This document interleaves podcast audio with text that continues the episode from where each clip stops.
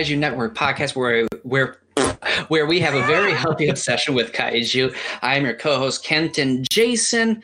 You're a straight talker, but be careful; it could ruin your love life. I don't even know what you're talking about. That's I'm from, not really that's much from of a the movie we are going to discuss here in a little bit Godzilla versus Destoroyah. So here we are. This is our first um, sort of, I guess, actual quote unquote podcast uh, for the last couple of months since we've been doing quite a few commentaries lately.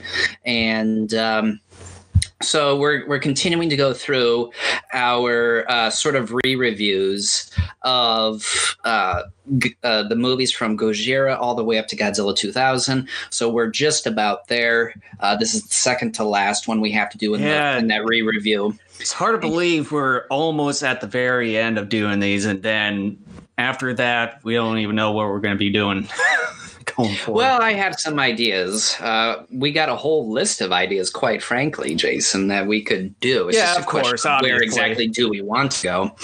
Um, so I guess let's just go ahead and kind of dive right into some of the news. Um, uh, first of all, uh, Ultra Q and Ultraman have been released onto Blu-ray recently, and then also, uh, unfortunately for those who are listening to the audio podcast, are not going to get to see this. But if you are listening to the audio, just go over to the YouTube page and and you can watch it. But we will also be discussing, and this is out already too, the Holy! Criterion Showa Godzilla collection that is, uh, is out on Blu-ray. that is so much bigger than I thought. I thought it was going to be the like the regular size Blu-ray case. I, thought- didn't really think it No, was going to be like I, I knew it was going to be a book, but I thought it would be like half that size. But yeah, this is like a coffee table book. It's hardback too.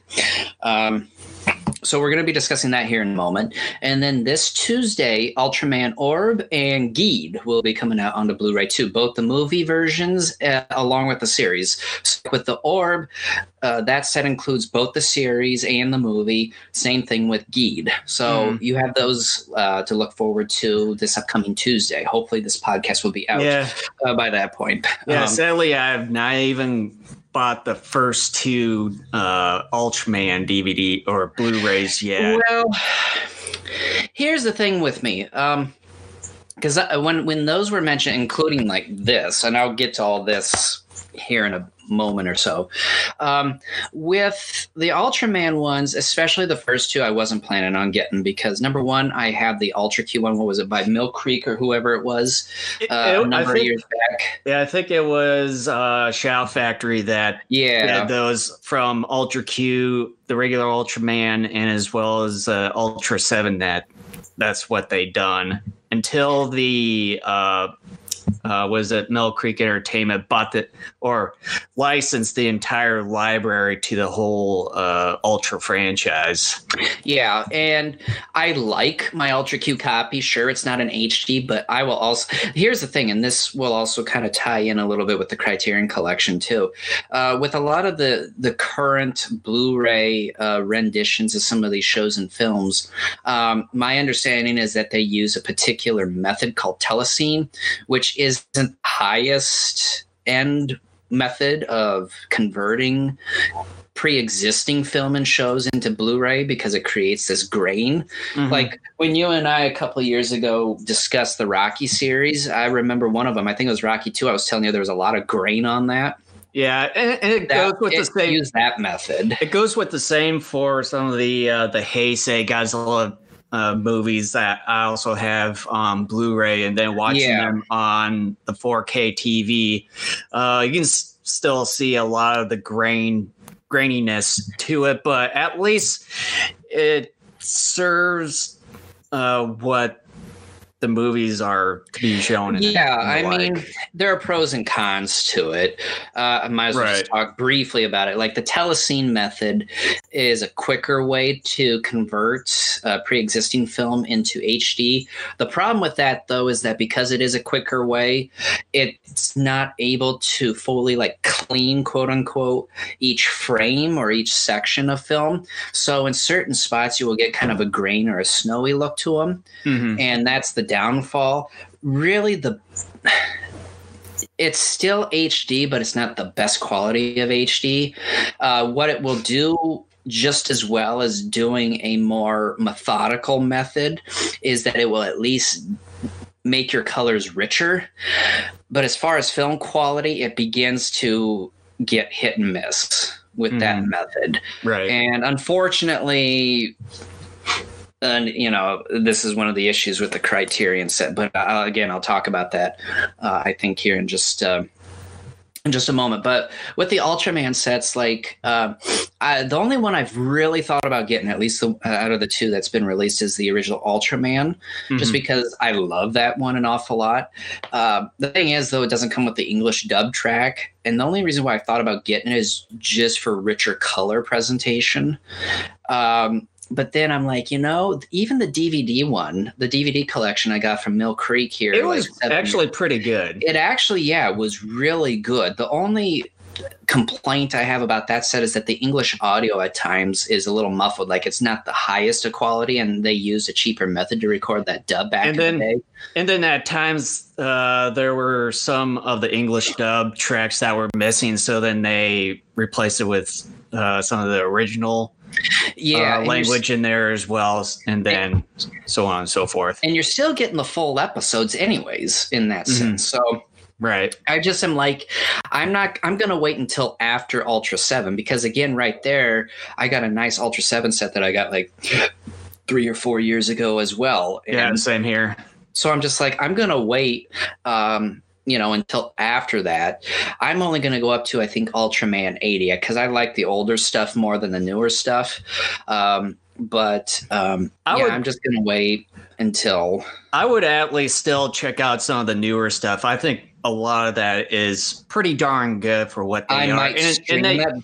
But and and they're at least uh, still sticking true with the uh, original franchise, but of course there's newer elements and storylines, plots, Right, and everything. yeah. But like the like they'll still have some of the original people that have been the uh, some of the original uh, shows back in the Showa days. They'll still have them in there from time to time because I've seen uh, Hirata come in and some of the other uh, original uh, command uh, HQ people and so on and so forth. Yeah, and technically, I already own uh, every show up to Ultraman 80. I got them uh, from a vendor at G Fest over the last couple of years. Um, I've only checked out Leo, and the presentation of those so far, from what I've seen, uh, has been pretty good. I don't know about the other ones because I have yet to check those out. Um, but I'm thinking about after seven, get the ones all the way up at least to 80 for sure. That way I have something that's official Yeah. and I know for sure the presentation is going to be of high quality. Yeah, and I've at least watched all of Ultraman Leo. That one was pretty good, and then as well as uh, Ultraman 80. That one was uh, pretty good in its own right because I was at uh, Crunchyroll. They've uh, licensed uh, quite a bit of the. Uh, uh, the Ultraman series, including Leo uh, 80, and then uh, Mebius, and I for, I think Nexus. They also licensed that until they've licensed all the way up to uh, Geed, and they haven't uh, brought in was it RB, and I'm not even sure if they have another one after that. I'm not entirely sure if they've uh, made any announcements of a new series coming in. Mm-hmm. Yeah. And so those are coming out uh, for anybody who, uh, Orb and Geed are coming out this Tuesday, and Q and the original Ultraman are already out. So um, you can purchase those, and you have the other two to look forward to this upcoming Tuesday. Uh, unless you have any other news, I was thinking about going ahead and diving into the Criterion collection. Yeah, there was a little thing that I just saw Friday night, and um, I've only seen the second part to this. It's it's like uh, like a little uh, fan made movie or animation that was uh, recently made, um, and it's called it's it's like using uh, sprites like from video games like the 2D pixel uh, animation rips. And this person uses like some of the Mario characters and then as well as Godzilla. And this uh, little animation that they made was uh, called Godzilla versus Koopzilla. and it's where uh, like the premise is where Bowser had a dream of like some some sort of prophecy where he confronts and fights uh, apparently like uh, a monster called Gigantus, and it's using the uh, the 1955 uh, look of Godzilla and everything, but then they use the 90s version of Godzilla in this, and uh, Bowser confronts Godzilla and uh, tries to battle him and everything. It's it's a pretty entertaining uh like little fan made movie on YouTube. There's two parts and each each of these two parts are about an hour and a half long. I would suggest uh, checking these uh, out whenever you had the chance. They they are pretty good. There's not really dialogue. They have like little subtitle, like little things there. They'll make like little voice uh, recognition here and there, but it's not like full on like dialogue or anything of the sort. So, um, like I said, when you whenever you had the chance, I would suggest checking out uh, Godzilla versus Koopzilla mm-hmm. on YouTube. It does sound like it'd be pretty. Uh pretty fun.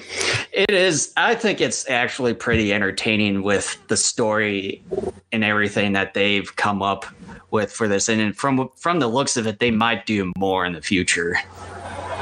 Awesome. All right. Um, are we ready to dive into the Criterion Collection? Um, Criterion Collection? You mean uh, Godzilla vs. Destoroyah? No, the Criterion Collection. Well, I'm I don't discuss even, this. Well, for me, I don't even have the Criterion Collection. Well, I know, but I'm just wondering if you if there was any other news you were going to present. I really don't have anything of the sort. All right. As far as news. So then I'm going to go ahead and talk about this. Uh, first of all, uh, anybody who's listening to the audio version of this and you want to look at some of the if you want to look at the the actual just set itself and maybe some of the pictures I'm going to show here uh, over the next few moments. Um, the best thing to do would be to go to our YouTube channel and fast forward up to this point in the podcast so you can see uh, what it is I'm displaying. Um, so to start out with, this is its size. um, you know, just and and to uh, butt in for a little bit, I thought you know when I was seeing the pictures and everything, the way I thought, I thought it was going to be just a regular size Blu-ray, maybe like a special edition type of. Uh, collection there. I didn't think it was going to be an actual size or maybe a, like an extra large coffee book table. Like well, yeah, right there. I knew it was going to be a book and I knew it was going to be decent size. I didn't think it was going to be this size. I thought it was yeah. going to be like half this. Uh, but at the same time, I think it sort of makes sense considering there's artwork uh, in here. So, like, here's just like a preview of just one page. So, like, it displays the artwork. And I guess, too, you can read the writing a little bit better, too, with it being this size. All I can um, just see is yellow blocks. That's about it. well, I know. Uh, I know, but this is kind of hard to hold um, with like one hand, especially. Um, it's interesting because the Godzilla fandom is blowing up over this thing, and yeah, and I'm not entirely the reasons like uh, blah blah blah. What what's what's really the deal all, about it? First of all, I'm going to play the centrist here, and that usually doesn't happen. Usually I pick sides, but this time I'm going to be the centrist um, when it comes to an issue in the Godzilla fandom. Um, first of all, there's a side that's uh, kind of really heavily criticizing this for whatever reason. Some people are complaining it's too expensive. Some people are saying there are no dubs. Some people are complaining um, you know about lack of materials or whatever supplements or what have you. Then you have another side of the spectrum which is saying uh, you know you're getting a you know a brightly colored book you're getting hd resolutions you're finally getting official release of king kong versus godzilla et cetera et cetera. So i'm going to be in the middle uh, on this because i think there are pros and cons to this. Um, the Godzilla fan who just needs to relax and just try to. Uh, and then, and then the one, the one thing I would like to add into this is that uh, the one of the things with it being expensive for the way it is, I think they're uh, with Criterion, they're actually counting in uh, the like the amount per movie, which adds up to the amount it is uh, for what is because I think what from what maybe what you've mentioned or from what I've seen, I think on average is maybe around eight to nine bucks per movie in this collection. Um, More than that, technically. and then and then the, the other thing when it comes to the criterion collection they necessarily ha- have not done anything like bringing in dubs or anything because i have uh, quite a few of the criterion collections as far as uh, was it uh, yojimbo uh, sanjuro uh, high and low all these other kinds of uh, classic Japanese films, and tech, and for many of them, I, I don't think I've really have seen a um, like a dub version. They've usually have gone with the original language along with the subtitles for a lot of these classic films. So for me, it's really not a surprise with what Criterion has approached uh, all these Showa films for the Godzilla franchise. Well, and there are actually some dubs on here, uh, including the universal Americanization of King Kong versus Godzilla. Right. Um, I was going to say this till a little bit later, but I might as well talk about it now because we were talking about price. Um, this thing right now, at least on Amazon, is going for $112.46. I think even though I already own all these films, including a Japanese version of King Kong versus Godzilla. Um, considering the fact you get the first 15 films and you get uh, a supplement disc with some, uh, uh, uh, you know, documentaries and a few other things on it, you also get, um, whoops, that's towards the very end, I think. Wait a minute, what is this? I don't know if I've seen. Oh, that's different. I didn't notice that before. Um, uh, but like you get you get like a little bit of information written by Ed Godziszewski, um, you know, about each film, and then Steve Ryfle has like a three-page introduction um, towards the beginning of the book. Um, as well, kind of talking about you know the start of the the Showa era and everything. So for $112 i think that's really good for 15 films it's a really good deal and you say. and you get uh you now you technically get 16 films if you count the american version of king kong versus godzilla and the japanese version separately. Uh so considering all that i think it's actually from a price standpoint is good. However uh, first of all, do not buy this off of people from eBay. Uh, I have seen the average price on there go for between 269 270 bucks. That to me is way too expensive for something like this. And and two, um, it's, it's, just sort of a rip off, and then plus they get a lot of profit it, off of that too.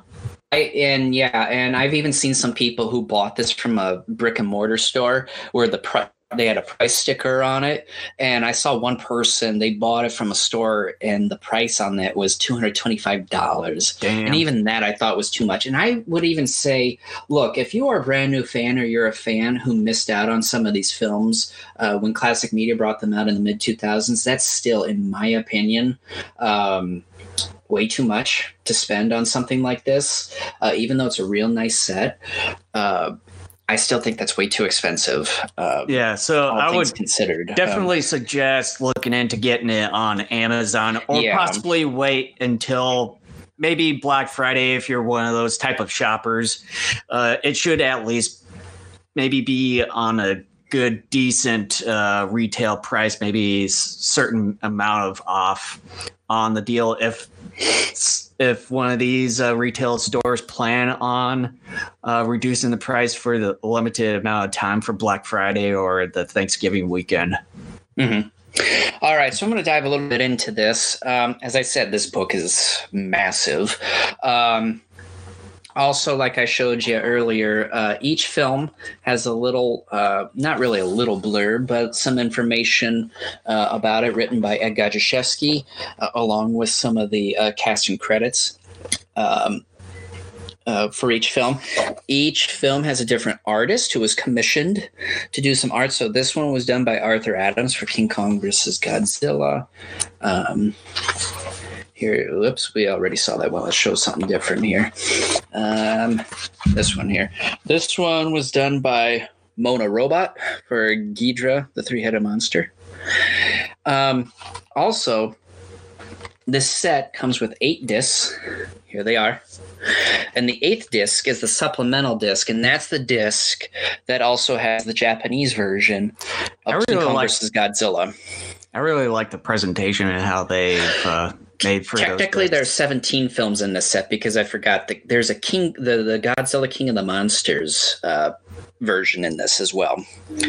Um, so, um, also on the supplemental disc are some extras, like an interview with Ishiro Honda by Yoshimitsu Banno in 1990, a special effects documentary that shows some unused footage from Destroy All Monsters. There are trailers. Um, there's also, for example, an interview with critic Tadao Sato from 2011. Uh, there are also interviews with other cast and crew members such as Bin Furuya, Sugosh, Tsugutoshi Komada, Haruo Nakajima, and Akira Takarada, po- composer Akira Ifukube. Um, I mean, there's there's some decent extras on that supplemental disc. Um, the discs, as far as being able to get them out, are actually a little difficult to get out.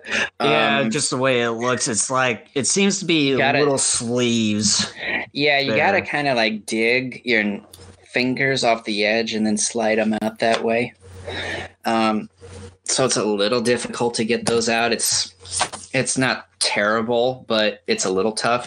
Uh, the artwork and presentation of this thing obviously is beautiful. Like I think every artist Yeah, did a wonderful job. Like here's uh, what artist Sophie Campbell did for Destroy All Monsters. This one, even though this isn't my favorite uh, of the Showa era, I really like this one. I think the most um, out of Mhm. this particular um, set here.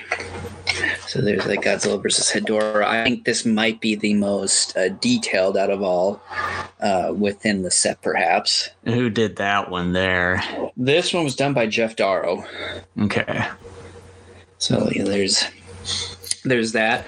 Um, there are international dubs of Invasion of Astromonster, Invasion of Astro Monster, Son of Godzilla, Destroy All Monsters, Godzilla versus Megalon, Godzilla versus Mechagodzilla, and Terror Mechagodzilla. So there are a few dubs on here, and as well, like I said just a moment ago, there is Godzilla King of the Monsters, the American uh, edition on here, and then there's also the American version of King Kong versus Godzilla as well. So you have a handful of films with an English dub on them, which I thought was strange. And for those who got angry at this set for not containing the English dubs, first of all, that's not entirely true because I just stated films that have dubs on here in this set.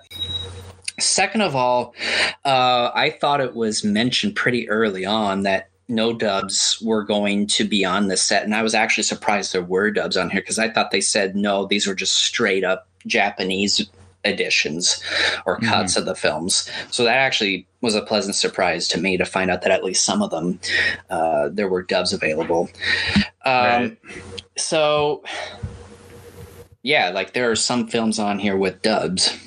And you know, second of all, like I said, when this set was announced pretty early on, it should be no surprise that you shouldn't have expect dubs with this uh, in the first place. So Mhm. um, as far as the high definition quality, uh, we were kind of talking about this a little bit ago with some of the Ultraman stuff. The HD quality is not as good as some claim it to be.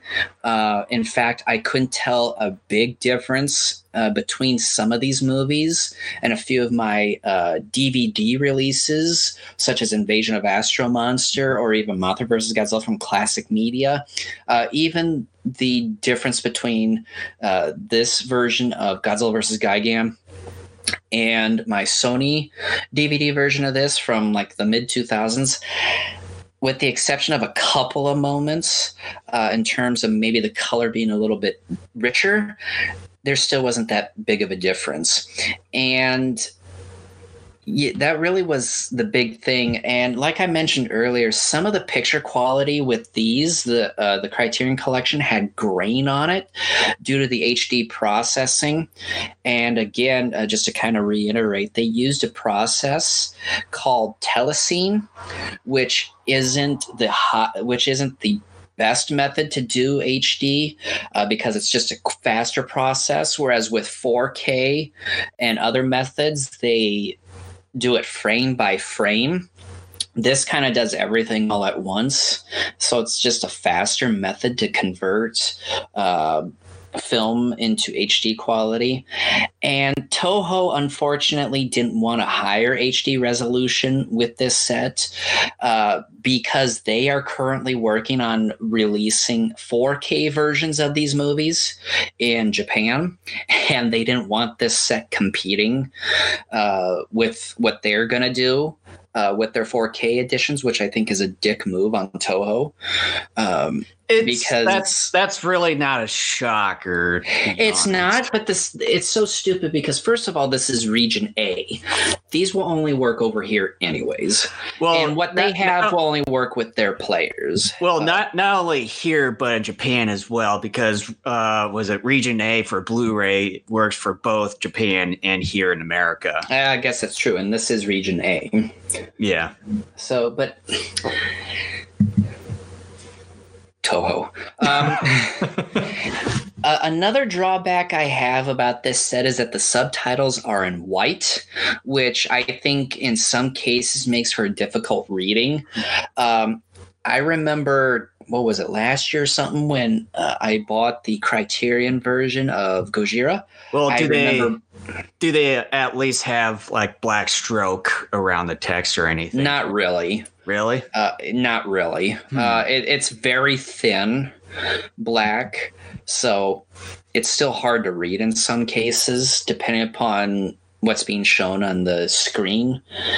Um, but like I remember when I bought the Criterion Gojira one here like a year or so ago, and I remember talking about it on this podcast, and I said that, in my opinion, was the biggest drawback to that release was that it was incredibly difficult to read the subtitles for that version, but I've kept it because there were certain extras involved with that that I wanted to have.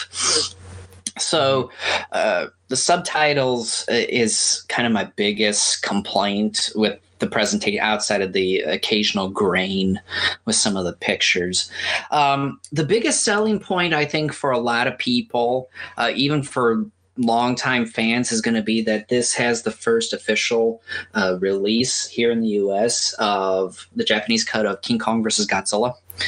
And so for me, I already owned a copy of this film, and I uh, and I briefly- think I might have that too with the one version that you gave me.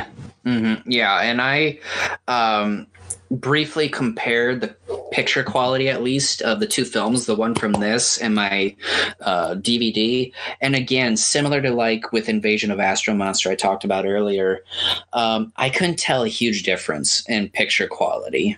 So, and so, kind of my final thoughts on this set is it worth it and would I recommend buying it? So I'm actually going to read my final thoughts here. First off, for someone like myself who's been a Godzilla fan for nearly 30 years and was able to purchase some of the earlier DVD releases of these films in the mid and late 2000s, this set really isn't worth it. That's not to say I hate it. On the contrary, I love it, but I had a hard time justifying double, even triple dipping on some of these movies. As I stated earlier, I already owned a copy of the Japanese cut of King Kong vs. Godzilla, so personally, that wouldn't be a selling point for me personally.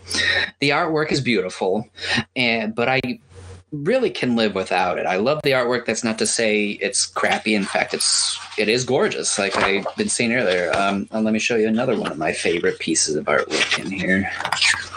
I like I, I this would, one. It's simple, but I like it. This is Godzilla Raids mm-hmm. again. And then for me, if I think I probably will end up getting uh, this uh, set, I would say at least a selling point for me because I don't have uh, I would say at least a few of the other uh, Showa movies, including uh, Son of Godzilla, and I think uh, maybe Terror of Mechagodzilla, and I forget which other one that I don't have in my collection mm-hmm. of Showa films, but I would at least for the selling point for me, it would at least be some of the movies I do not have, which they uh, which some of these other distributing companies no longer uh, sell anymore simply because they either have gone out of business or have been bought out by another company and just or like mm-hmm. a license for that film is you know has long since been expired. Uh, so that would be my only selling point to get in this set. So i'm going to continue with my final thoughts here. Uh, so I was saying the artwork is beautiful, but I personally can live without it. The information on each movie, while great, is information I can get from reading a couple of books on the Godzilla franchise I already own, such as Steve Ryfle's Japan's Favorite Monster and David Kalat's The Critical, uh, a critical um, critique and filmography of Godzilla. What that that's not the actual title, but anyways, um, the subtitles are tough to read at times as well, and I'm curious as to why they didn't use a color like yellow to make it easier to read the subtitles. That part is incredibly frustrating. So it comes down to HD resolution, the supplements, and having all the Japanese version of the Showa era films.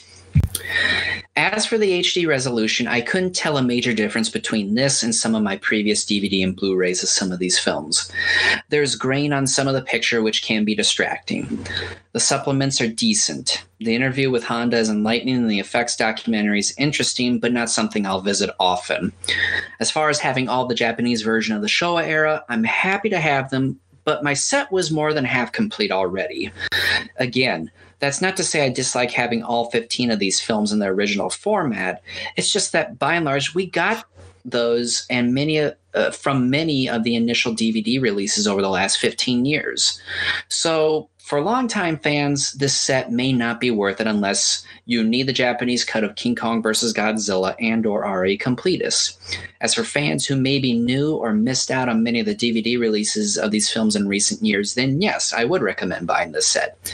Be aware though that there are only a few dub versions of these films, those films I mentioned earlier in this discussion. Overall, it's a set I highly recommend to new fans and fans who missed out on purchasing some of these films within the last decade and a half. Otherwise, for longtime fans like myself, it comes down to whether you want or already have the Japanese cut of King Kong versus Godzilla, you want some of the supplements, and if you are a completist. Awesome. So those are my thoughts on the Criterion Collection. Again, I think for longtime fans, um, like I said, unless you need a Japanese cut of King Kong versus Godzilla or are a completist, um, I find it hard to justify uh, purchasing it. But even then, um, like I said, if you buy it on Amazon for 112 bucks, I think that's actually a pretty good price considering you're getting technically 17 films and uh, some decent supplements. The supplements I was more disappointed in. I didn't think many of them were exceptional. Some of them are really good, like the Honda interview. But otherwise, some of the stuff I thought was okay or decent. The trailers were kind of nice, but again, you can find those almost anywhere. So, right. With that, Let's move on to Godzilla vs. Destoroyah.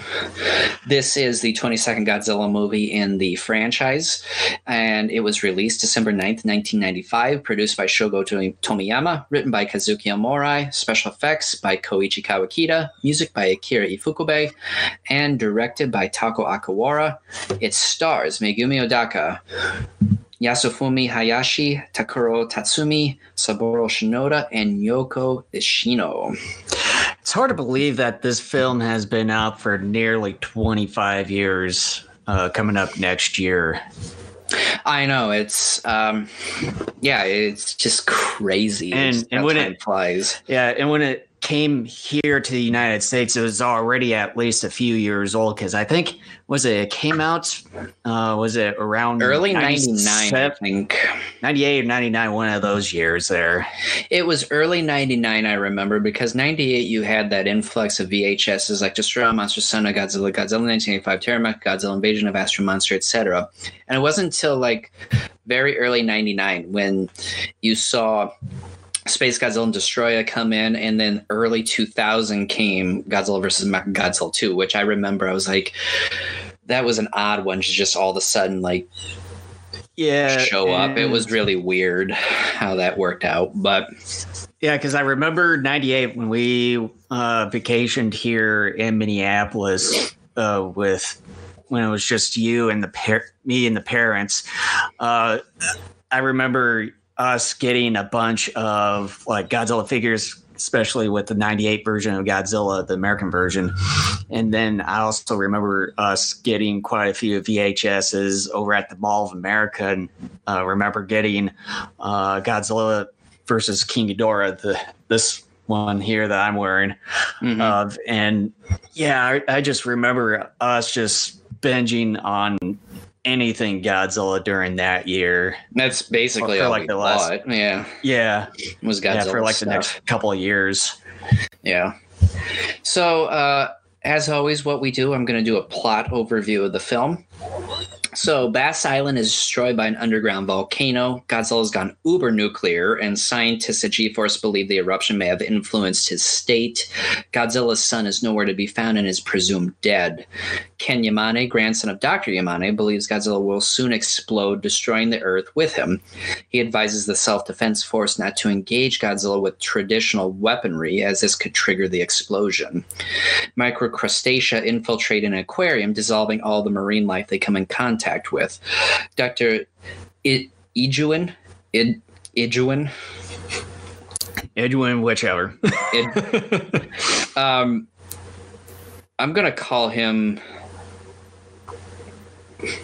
the I'll guy, call him. I'll call him Doctor Edge. I'm just that's what I'm gonna call him for the rest of the podcast. Doctor Edge. the one with the uh, glasses. No, uh, the actual scientist. That's oh, the one with the mi- messing with micro oxygen. Okay. Yes. Uh, Dr. Edge finds that the crustacea originated near the area where the oxygen destroyer was dropped and activated in Tokyo Bay. He realizes the crustacea were formed using a similar formula his current micro oxygen project uses. Uh, in the eastern industrial district of Tokyo, larger Destoroyah aggregates appear and create havoc. The police are sent in with military grade weaponry, but are soundly defeated. Yukari Yamane, granddaughter of Dr. Yamane and sister of Ken Yamane, who's covering the event for her news station, barely makes it out with her life. Godzilla has a nuclear power plant in his sights, but the Self Defense Force sends in the Super X 3. The mech is loaded with freezer weapons and cadmium missiles with non explosive heads. The Super X 3 is able to successfully freeze Godzilla and to slow his rising temperature. It even drastically slows his nuclear fission. However, a number of hours later, his temperature dramatically spikes, and Ken Yamane now believes Godzilla will experience a meltdown when his body reaches 1200 degrees. Godzilla's son is finally located, and the eruption of Birth Island increased his growth, making him Godzilla Jr. Scientists realize Godzilla has been following his son to the Bering Sea, but due to his rising temperature, he will not make it. The Destoroyah aggregates combine themselves into a larger Destoroyah. It wreaks havoc in Tokyo until Godzilla Jr. shows up and battles it. Destoroyah pins Jr. and inserts micro oxygen inside him. Jr. then blasts his beam at Destoroyah, knocking it backwards and momentarily defeating it. Godzilla reunites with Jr., but the reunion is short lived. The Destoroyah reemerges bigger and more powerful. Destoroyah grabs Jr. and releases him from from such a height that the fall kills Jr. Enraged, Godzilla engages with Destoroyah. The two kaiju trade blows until the Self Defense Force uses its freezer masers and Super X3 to kill Destoroyah. Godzilla's body temperature reaches 1200 degrees and begins to melt down. With the help of the masers and Super X3, Godzilla isn't able to destroy the world as he melts down. Godzilla's final moments create a teary response from Miki and several other onlookers. The immense radioactivity that Godzilla's meltdown unleashed surprisingly is disappearing at a rapid rate. Through the haze of the meltdown, Godzilla Jr. emerges, revived as a fully grown Godzilla, roaring as the screen fades to black and credits roll. So, um, I want to quickly just start off, and I forgot to do it for this. Um, this film, at least here by some uh, Americans that went to go see this film in Japanese theaters uh, back in '95, many uh, American uh, fans did not seem to care much for this film at the time, anyways. I don't know if some of their opinions have changed with time or what, but uh, I have a G fan, and it's got numerous letters from people who went to go see this in Japan, including some people who are very prominent uh, in the Godzilla fan community, at least here in the Western Hemisphere. And I remember one individual in particular, whose name I'm not going to mention, uh, really lambasted this film. And I don't know if his views on this film have changed over time or not. I mean, the only one way to know is to ask him. But he was pretty critical of the film. Um, years past, I've always viewed Godzilla vs. Destoroyah as one of the not just one of the better films in the Heisei era, but also one of the better films in the entire franchise. Um, I would I would at least say the same thing too after watching the film over the years and up until watching it just this morning here before our show. And yeah, I think I think the film itself just gets better and better. Even with uh, seeing it for the very first time uh, just about a couple decades ago, I thought it was a really good film. Yeah. Um, I hate to do this. I keep making this mistake on this podcast, but I kind of accidentally show my hand a little bit, if not entirely, early. I think both discussion. of us. well, like I said, in years past, I always thought this was one of the the top films in the franchise. Um, with not only time having passed, but also the fact we got more Godzilla movies out now uh, since you know 95 and the early 2000s. Um, my uh, uh, opinion sort of on some level changed a little bit, but then when I watched this here the other day, I'm like, wow, like why have I been sort of not really avoiding, but haven't watched this as often as I should because I really got engaged with the film. I don't think it's by any means a perfect film. In fact, as we go along in this discussion, I think this film uh, could have done uh, either certain things better or missed out on certain opportunities uh, to really, again, make it better. Uh, I'm disappointed mm-hmm. in a few a- uh, areas of this film as well. And again, we'll kind of dis- uh, go. Uh, we'll we'll talk about this as we go along. Yeah, yeah. There's but, at least a few things from what I've seen uh, recently that I just finally have noticed after many years of watching. I know it's film. strange. Well, and like we do on this podcast, you know, we're huge fans. We love all of these movies. Shin Godzilla kind of being an exception, um, but yeah. Um, uh, but we try to look at them with a more critical eye to try to be objective and it's kind of tough to do. I don't think anybody's fully objective just because you're always going to come into something no matter how hard you try with some bit of bias uh, and any baggage good or bad that you have with a film or a book or whatever it is you're talking about. So um, so yeah, uh, let's just kind of get right into some of the discussion uh, again. I think the opening to this movie, even though it's not the first thing you see, uh, the opening with Godzilla attacking Hong Kong, I still think um, is really one of the greatest moments in the history of this franchise. It is um, some and, First of all, a little nitpick. And, uh, and and this is a good thing that you at least brought this up because there's at least a couple of shots uh, within this uh, entire Hong Kong scene that I just finally realized, and I don't know if you're this is this is the thing that you were going to be bringing up is that uh, when they have Godzilla rampaging on through the background of Hong Kong, in the lower part, foreground, like in the foreground you That's see, I was going to bring up. Yeah, you see people actually walking along the sidewalks, just minding their own business, or buses going towards Godzilla. Yeah, and you would think that uh, Toho, when they were filming these things, or if if they use stock footage, whatever uh, sort of method that they uh, went about with this scene, that you would at least have thought they would have closed uh, these roads that they were filming in and maybe not have anybody there present or just like some people driving cars like uh, speeding other sort maybe have some uh, extra casts uh, for like the running scenes like they've usually have done for the Godzilla films. But they didn't do that for, for the Yeah, for the I whole mean- Hong Kong scenes or anything. I mean, part of it may have depended on when they went to Hong Kong and like getting permission to film there. Where some it looked like these were very populated areas, and maybe they couldn't close them down even for a few hours, perhaps. But yeah, I mean, I've always noticed them. But yeah, I mean, I'm again, like I said, I try to watch them with a little bit more of a closer eye when we discuss them for the podcast. Um, and yeah, I mean, I noticed it. I'm just like, that's kind of funny. That bus is going towards Godzilla. They're going to get smashed or something like that. Like, And- yeah, it's. But then the funny thing is, in some of those other scenes, um, they have people running.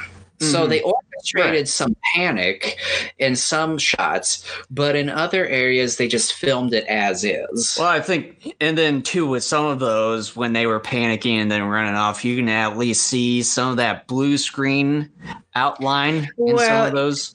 I noticed that it's not a big deal. Uh, I watched the the Blu-ray version of this, um, Yeah. and I don't rem- so that's part of it because like when we were discussing return of godzilla i was saying there was one moment in that movie where i didn't realize it was a matted background because on the dvd version you don't notice that and i think with the dvd Right. version of this film as well i never noticed that but Yeah.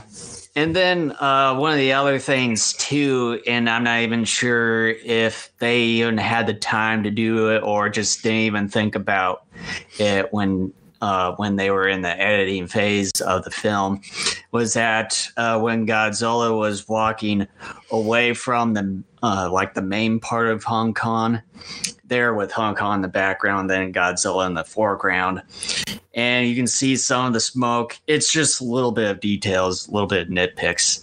Is that it seemed like they didn't really do a full on cutout with, or at least have used a uh, blue screen for it, where like when smoke goes oh, like overlaying the buildings, you don't even see the building at all. It just seems like they just cut around where the smoke was, uh, Oh. you know, floating around and all the such. So it's just a little bit of nitpick that I've just seen when watching like the Blu-ray version Yeah.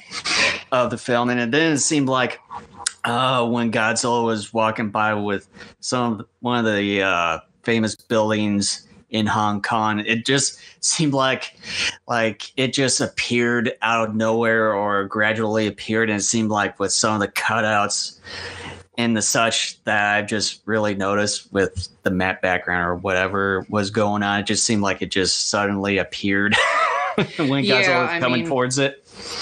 I will say you're picking a lot of nits here. Um, Yeah, I mean- this, it's just one of the things I just noticed. So yeah, I mean, uh, you aren't wrong. I'm not saying that, but I'm saying, yeah, you're picking nits. Uh, But I, at the same time, I think we. I, I don't know a, a ton as far as like budget and stuff. I'm sure part of it was budget. I also think part of it is just technical limitations that they had at the time as well. I think for what they were trying to do, they did a pretty good job. Uh, yeah, not nonetheless. Yeah, it's it's the film was good, really good as as is, but it's just you know after watching this film for over the years and then with us, like what you mentioned earlier or not long ago, that uh, when we review these films, we have more keen to trying to at least find we're watching them more carefully. yeah. Seeing them more carefully and at least sort of discovering things that we've never seen before, even after watching these films for after two decades or more.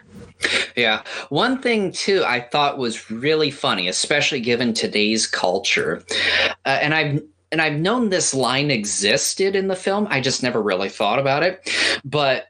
When they're talking about Godzilla's condition there at G Force shortly after the Hong Kong attack, they talk to an American scientist about uh, Godzilla's condition, and he holds up a three and a half inch disc, and he goes, I found a thesis by a college student over the internet. It's an accurate portrayal about an interesting, uh, uh, interesting thing about Godzilla, and I had to laugh at that because first of all, uh, he just said like 30 seconds earlier they didn't exactly know what was going on with Godzilla, but they had a theory. And they said that this paper was accurate. So I'm like, wait a minute, how do you know if it's accurate if you yourself aren't sure what's going on? But the biggest thing I thought was funny was that they got it off the internet and they said, hey, it's factual. I just thought that was the funny part. I'm like, you can't do that today. Well, make sure then- things go through gatekeeping to make sure everything's presented. Well, I wouldn't necessarily sort of go about that, but then the other thing I would like to point out is that even though they say it's factual, but then they at first they say that they didn't know anything of what's going on, but sure then, what's but then yet they with say, Godzilla. but then th- yet they say that it's factual. Then it's like, what's going on? If it's factual, then that means you technically don't need that information because you already knew it. then then you So should how can have it be mentioned interesting? Then you should have had information to begin with instead of saying that we don't even have anything of what's going on with Godzilla. I mean, for those who are listening to the audio version, I'm just holding up my hands and shrugging. Like I, I have no answer for that other than that's. we should have taken a screenshot of that, but like that's there's something wrong with how that dialogue was written. There, there's just like just some stuff Yeah. that wasn't that dots were not being connected as they wrote that particular scene. But Yeah. I, I will. I will damn that section of dialogue more so than I will any of the effect sequences in that Hong Kong Yeah, it's like, destruction. I would say to myself, who whoever was the writer for the film, I don't even know. Kazuki Omori.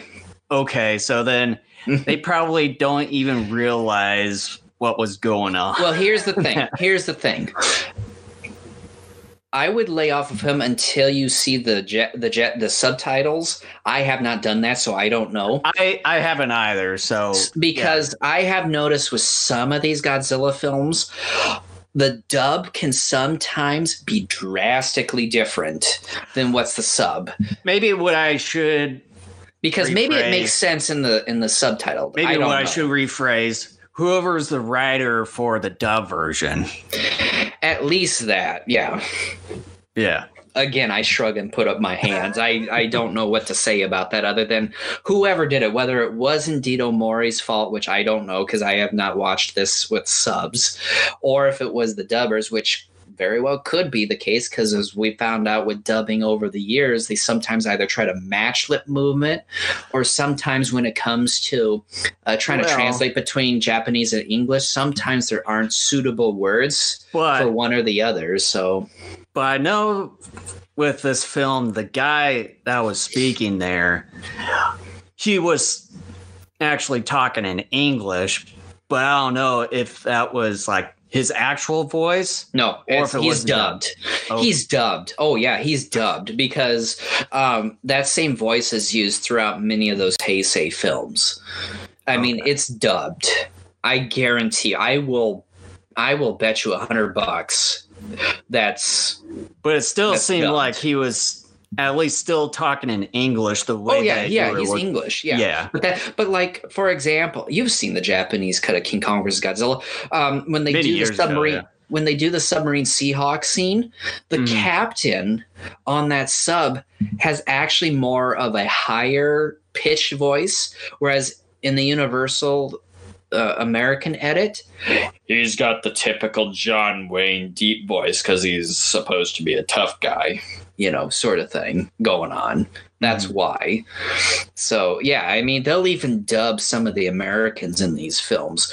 Like, I've noticed, um, uh, gosh, uh, yeah, in that same movie too, uh, some of the American scientists that are on that submarine too were dubbed as well. And then I watched uh, the movie uh, King Kong versus Godzilla, the Japanese cut, and yes, that same scientist on that sub also had a higher pitch voice. It's so funny because these guys are, you know, we Americans we want macho tough guys, and so they even redub these English guys to make them we are tough guys, you know, that sort of thing. It's it's pretty ridiculous and, how that works sometimes. Well, for me too, it just feels like sort of a waste of resource when you're doing oh, something of the such. It's like, why don't you just use the original voices of those guys? Just leave them alone.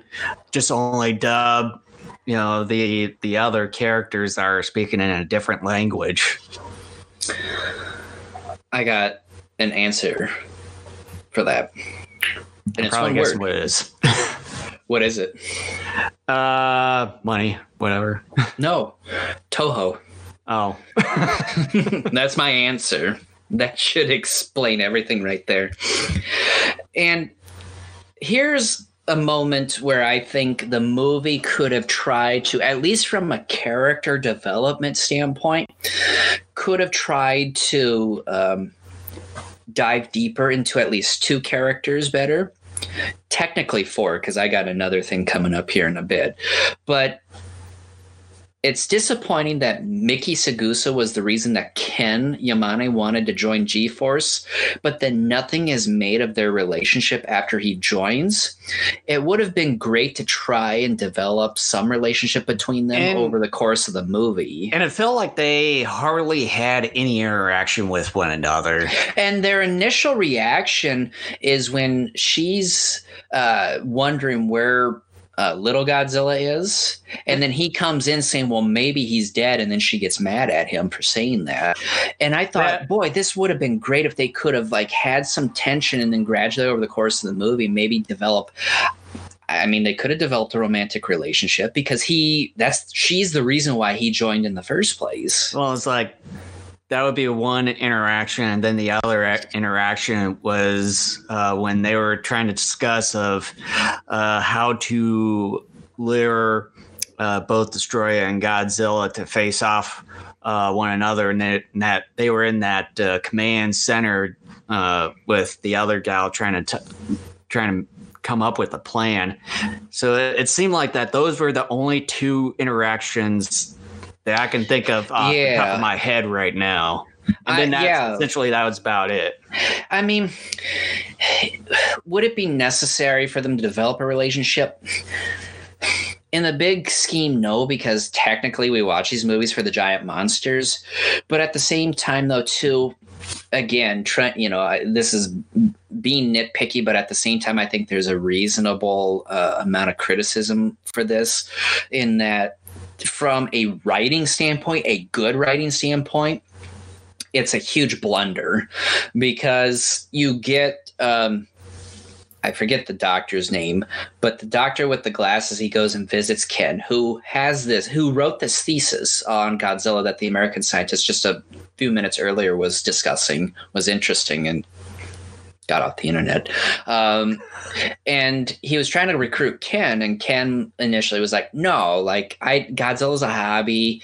My dad, who was uh, the uh, Buzzcut uh, native from Odo Island and Gojira, who got Yamane. adopted by Dr. Yamane, he was saying his dad taught him everything about Godzilla. And then this uh, professor, this guy who's trying to recruit him to G Force, uh, gets a phone call from Miki, and Ken overhears this phone call, and he goes, "Wait a minute, is that Mix?" Miki Saegusa? And he goes, Yeah. And he's like, Then I'll join. I'll join G Force. Let's go right now. And it's just like, he obviously has a crush on Miki, and it just it goes nowhere.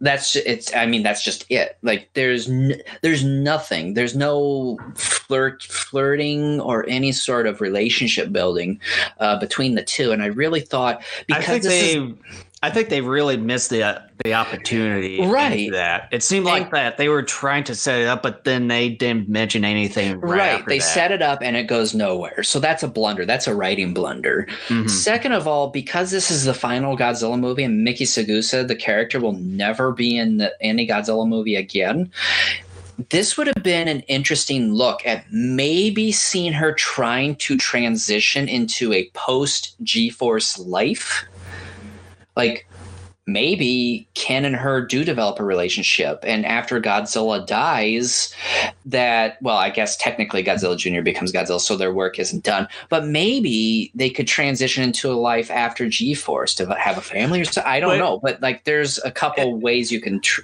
you know, handle this. And then the the other thing too, when s- as we're discussing about this, that Miki was sort of like trying to, de- at least was being developed into a relationship in the pr- uh, the prior film to this Yeah. film, but then that didn't even go anywhere or transition into this film. I've always assumed the guy got killed. No, not really. I'm just making that up on the spot. I I couldn't hear you. You were sort of uh, breaking up there. Uh, Oh, I just- that. I was being funny at saying I always assumed the guy got killed. but but yeah, it, it just seemed like that uh, they didn't. They seemed to try to develop her into with some sort of relationship, but they didn't. It just seemed it just got mixed up with the the prior film. It, they just should have at least saved it for this film, uh, at least, and sort basically develop it into some sort of relationship between her and then uh, Ken Yamane, but it just it felt like inconsistency within that series that that little bits of it. Yeah, I mean, and I think we might have discussed this before on previous podcasts, and if we if we did, forgive me and indulge me for a moment. But if we haven't, then I'm going to just go ahead and say this right now. Um, I know we definitely said this part on the podcast before, and in fact, I just said it a couple minutes ago. M- most of us watch these films. In fact, probably all of us. Excuse me, the carbonated water most of us watch these movies basically for the monsters, right? We want to see Right. monsters destroy stuff and fight each other. That's Right. really the main attraction uh, for for for us in these films.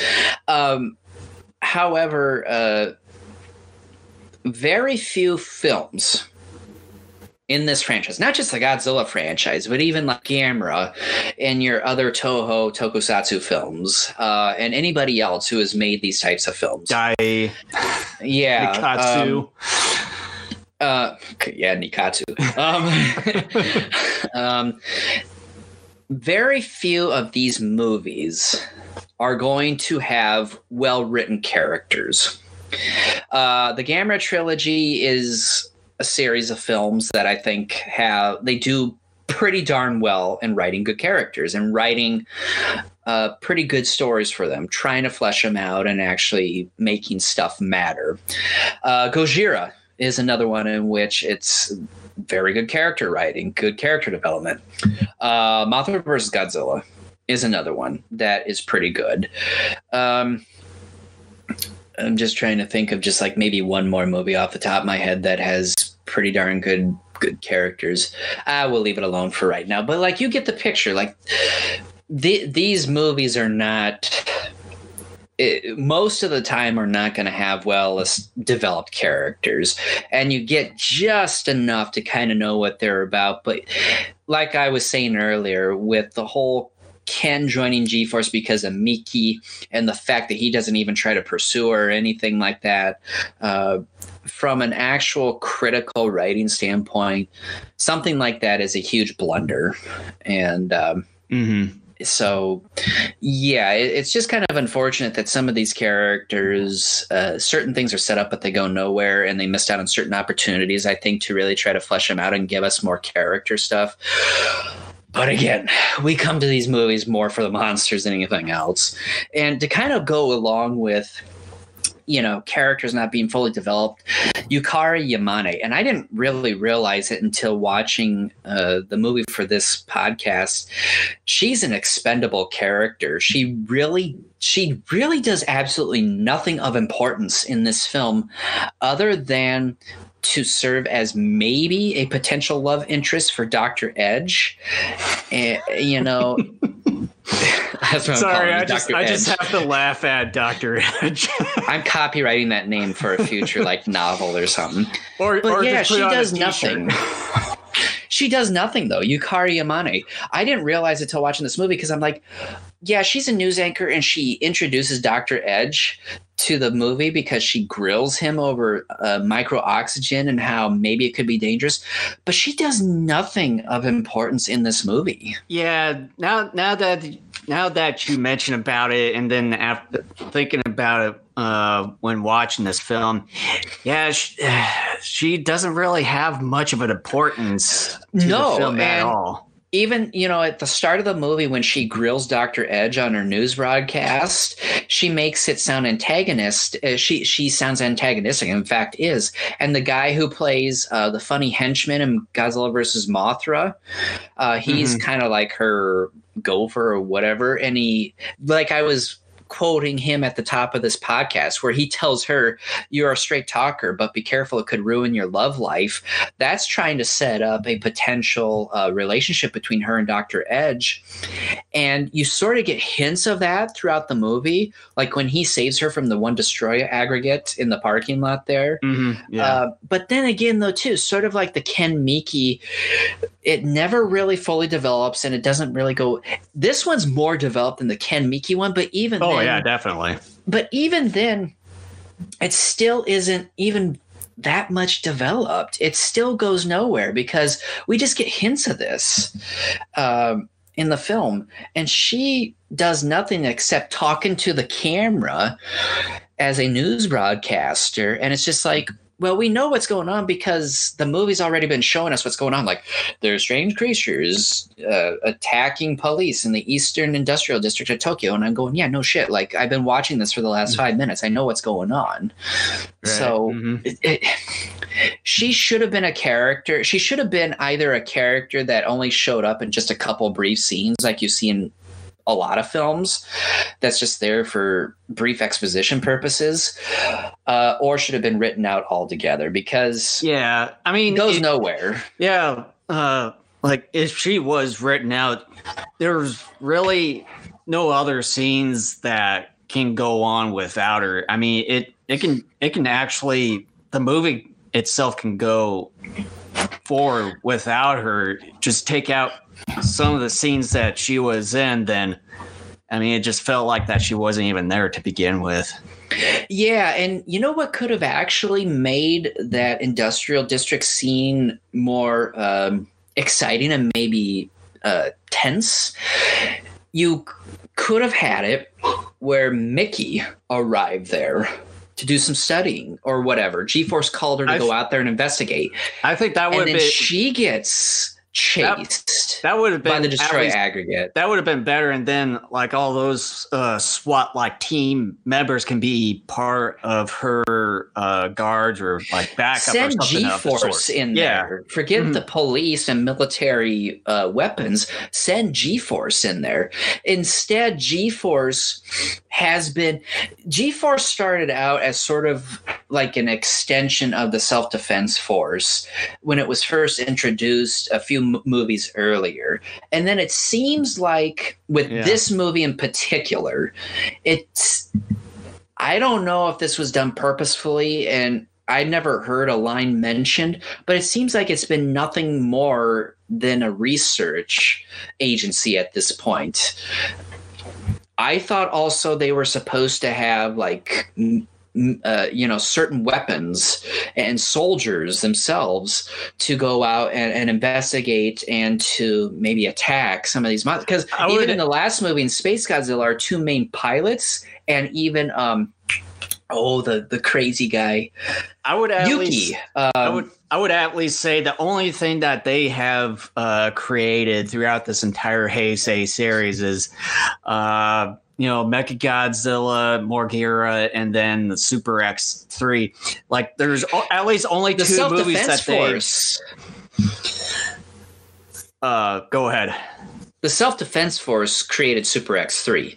Remember? Because General Aso was on the phone. He's like the head commander of the self defense force. Okay, and the professor with the glasses was like, What's going on? And Aso then tells him, who works for GFest, this professor guy, you mean G about the new-? What'd I say? You said G Fest. oh, uh, he tells G Fest uh, about this, this this this new weapon, the Super X three. So the Self Defense mm-hmm. Force created the Super X three, and I'm gonna just quickly bring this up because I just thought of it is a plot hole because all of a sudden they know that you can't attack Godzilla using traditional weaponry. They just found this out, and yet somehow miraculously, in the span of 30 seconds, the Self Defense Force created a weapon in the Super X3 that uses freezer weapons. I'm probably guessing possible what they're trying to go go with with that dialogue is maybe not with you know explosive missiles or uh, missiles. anything anything of the sort but with uh, freezing weapons is what uh, basically what the masers and the super x3 uh, were equipped with yeah i'm willing to let it go but that's that's a plot hole and here's Somewhat. and i'm gonna and i'm gonna bring something that is a real nitpick with me um, and I've noticed this throughout m- many of the Heisei films, um, and even some other films within the franchise, especially like the older films. Nobody can say the word. I don't want to say nobody. Most of the people don't know how to say nuclear properly. In this film, I lost track of nuclear? how many times people say nuclear, and I'm like, it's not nuclear. It's nuclear. It's nuclear. It's not nuclear. It's nuclear. I, yeah, I've whatever. Toho. uh, the battle between the police and Destoroyah aggregates uh, in the industrial district is very aliens esque, and I know this has been brought up before, uh, and I think a couple of books, and I know it's been brought up numerous times within the fan community itself. Mainly but, with how the Destoroyah aggregates were designed, particularly yeah, in well, one certain part. Yeah. Well, yeah. Um, but also like as they're going through parts of that in that one building, it the guys with their flamethrowers, it's very aliens like. And look, I, I know some people I think ding the movie because of that. I don't do that because a lot of movies will borrow certain things from other films. Like, for example, Ridley Scott, when he made the first Alien movie, one of his inspirations was a was a 1950s movie called It: The Terror from Beyond Space. So I'm not going to ding the movie then, for trying then, to copy something from a different film. That one saying uh, imitation is the greatest form of flattery. Yeah, so it's not like Final Wars where it borrows, gosh, I don't know how many things from however many American films. That's just almost in certain moments a a blatant uh, ripoff of certain films. I mean, this is child's play compared to not the movie, but uh, um, to what Final Final Wars does with some of its sort of almost outright blatant copying of certain films. Mm-hmm. Matrix. Yeah. Basically, a lot of movies nowadays have tried to imitate the Matrix. I mean, it's it's fine, but just sometimes some... it just gets a little too much. Yeah. Uh, what do you think of the effects work for the film? Uh, the effects effects work, I thought it was pretty good. Um, some of it, at least over the years, I would say somewhat been outdated uh, for certain parts of the uh, visual effects. Um, I would at least say the like the the 3D uh, animation graphics as far as um, doing like some sort of simulator of like the two Godzilla uh, meltdown scenarios where like one was where he was exploding. I would at least say that was the best one because they showed actual stuff in there. But when it comes blood and guts, but when it comes to like the meltdown scenario, they use full on CG graphics for that one, which a to me, I yeah, I would at least say that's um out of the entire movie. I would say that that's probably the most outdated part. But yeah, um, a lot of the visual effects I would say still hold up. Um, some of them I, I know I've said it earlier when it came to the, the Hong Kong scene where some of it seemed like they didn't do full on cutouts with certain things. There you'll see maybe bits and parts of the blue screen outline for certain things, especially if we're reviewing the film in uh, the Blu-ray rendition. Um, but other than that, uh, it's really good. There are some, and then also there were some instances when they had uh, like one of the kaiju or like Godzilla Destoroyah uh, behind like some of the foreground. You see some of the um was it the height uh issues here and there where like uh when they were showing the like the uh nuclear explosion scenario where where you see Godzilla behind uh the National Diet building you see him s- probably like two to three times higher than probably the building that he should have been shorter with. Uh, so there's Scale least, issues. Yeah, scale issues uh, here and there. But other than that, uh, the visual effects for this film, I would at least say, is one of the better uh, ones in the Heisei era. Mm-hmm. Yeah, I do think the, the effects by and large hold up.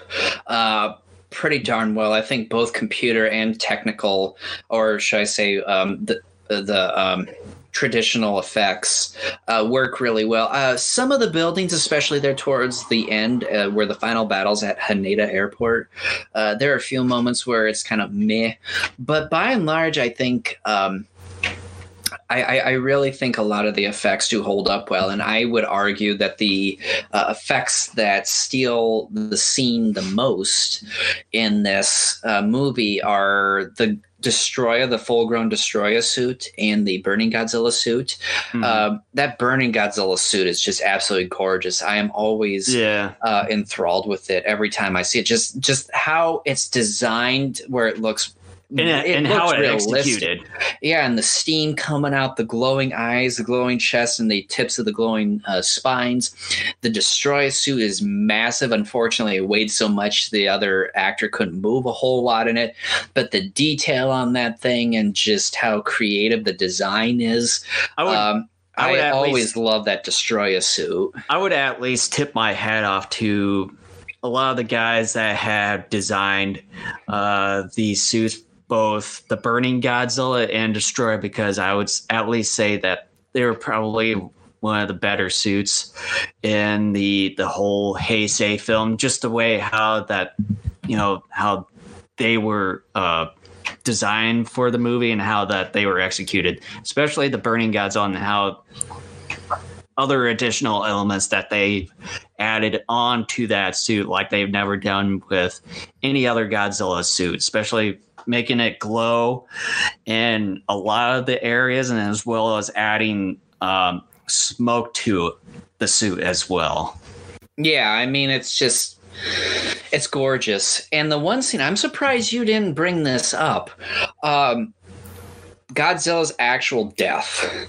Um, oh yeah, I still think the practical effects with hit. I didn't realize it, and I and I've always known this again, kind of like with that first line by that uh, American scientist earlier in the film. I've, you know, obviously I see it, but I didn't think too much about it. But I'm just like, holy crap! Like when the skin is melting off, like his face, I'm like, oh my gosh! Like I really I, got disturbed by that this time. Yeah, I would. I'm, I would also like to know how they made some of that. Like, what were some of the probably a wax or something like that? Is my guess. I would at least say some wax, maybe some sort of uh, like gelatin.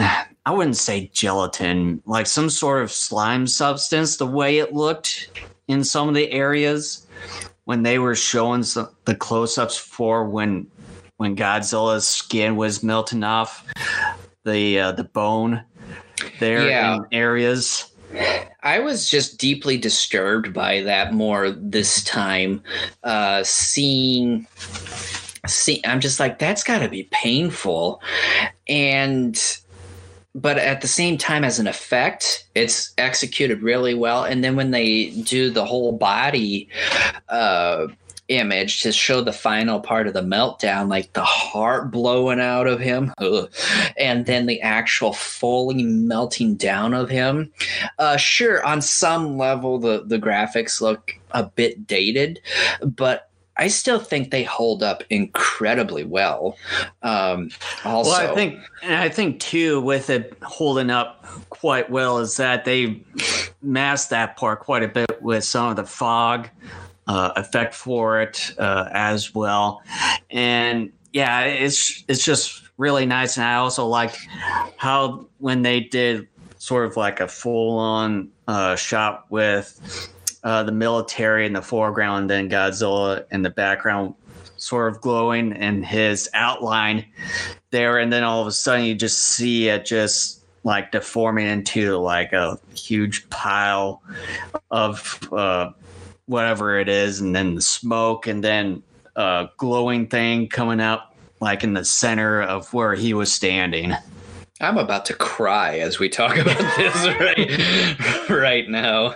But at least there's a happy ending to the film, so yeah. Um, but yeah, by and large, I think, with the exception of a few moments, like there's one scene, for example, during the aggregate and military battle where uh, there's an aggregate at the end of the hallway and one of the uh, police officers blows it up with a bazooka and it just kind of disappears and an explosion comes out in this weird computer effect that yeah, it's just, like a blue. It's like a blue screen. It's a terrible overlay from screen. from what I've noticed, and I've also uh, within that uh, shot as well. It seemed like it was there, but then the next frame it wasn't there. You don't see any body parts uh, whatsoever. Wants all this gore? I want body well, parts. I mean, well, it's it's it's a kaiju, so I know. it's not like a whole rated R sort of thing. So you would, I would, for me, it, it would have at least have been nice to add in some sort of detail to that because I mean. Come on, when Get Destoroyah was facing off Godzilla Jr., it's like he uses his atomic ray to blast blast off some of the parts from Destoroyah there. So, I mean, yeah, what else? I mean, yeah, my biggest thing was that it was just really weird how like the destroy aggregate sort of just disappeared out of thin air, and then you have yeah. this weird explosion effect come in. Like the the yeah. the way they handled that particular shot, I think, in my opinion, was maybe the worst effect shot in the whole film. I mean, it, it just it's so noticeably bad. I'm just like, oh no. Uh, but yeah, I mean, by and large, though, I think the effects work for this movie um, is pretty darn good for the most part, and most of it holds up relatively well today. Yeah. Uh, let's talk about something that I uh, I think we both are going to be uh, once again talking pretty positively about uh, Ifukube's score. Yeah, for me, uh, there's that of course at least some of the traditional music that come back uh, like the traditional Ifukube music that come back for this one, but of course, uh, redone a little bit slower this time around. But at least he's still gives his own unique uh, uh, feel just for this film.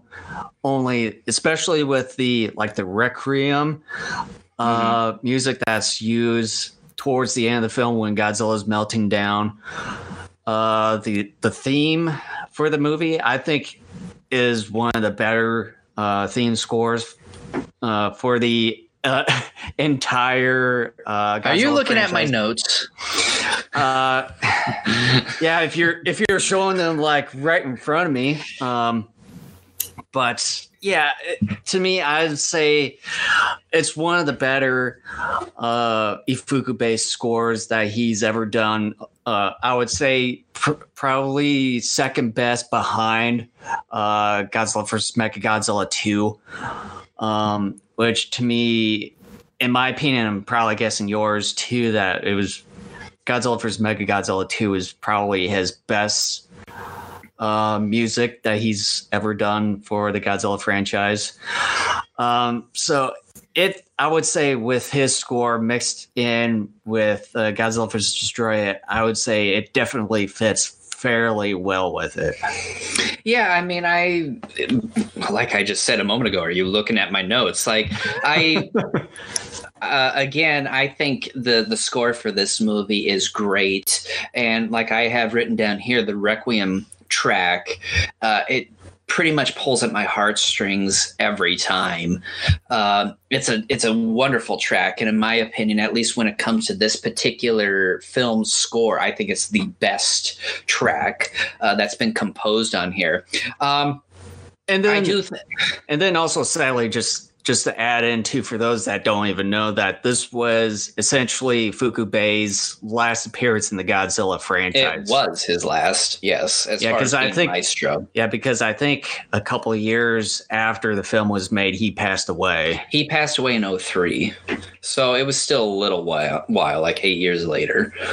Uh, in fact, I think this was the last film he scored ever period. Like yeah. I, I, he wasn't yeah, just done with Godzilla. I think he was as, done. As far period. Like I think he retired.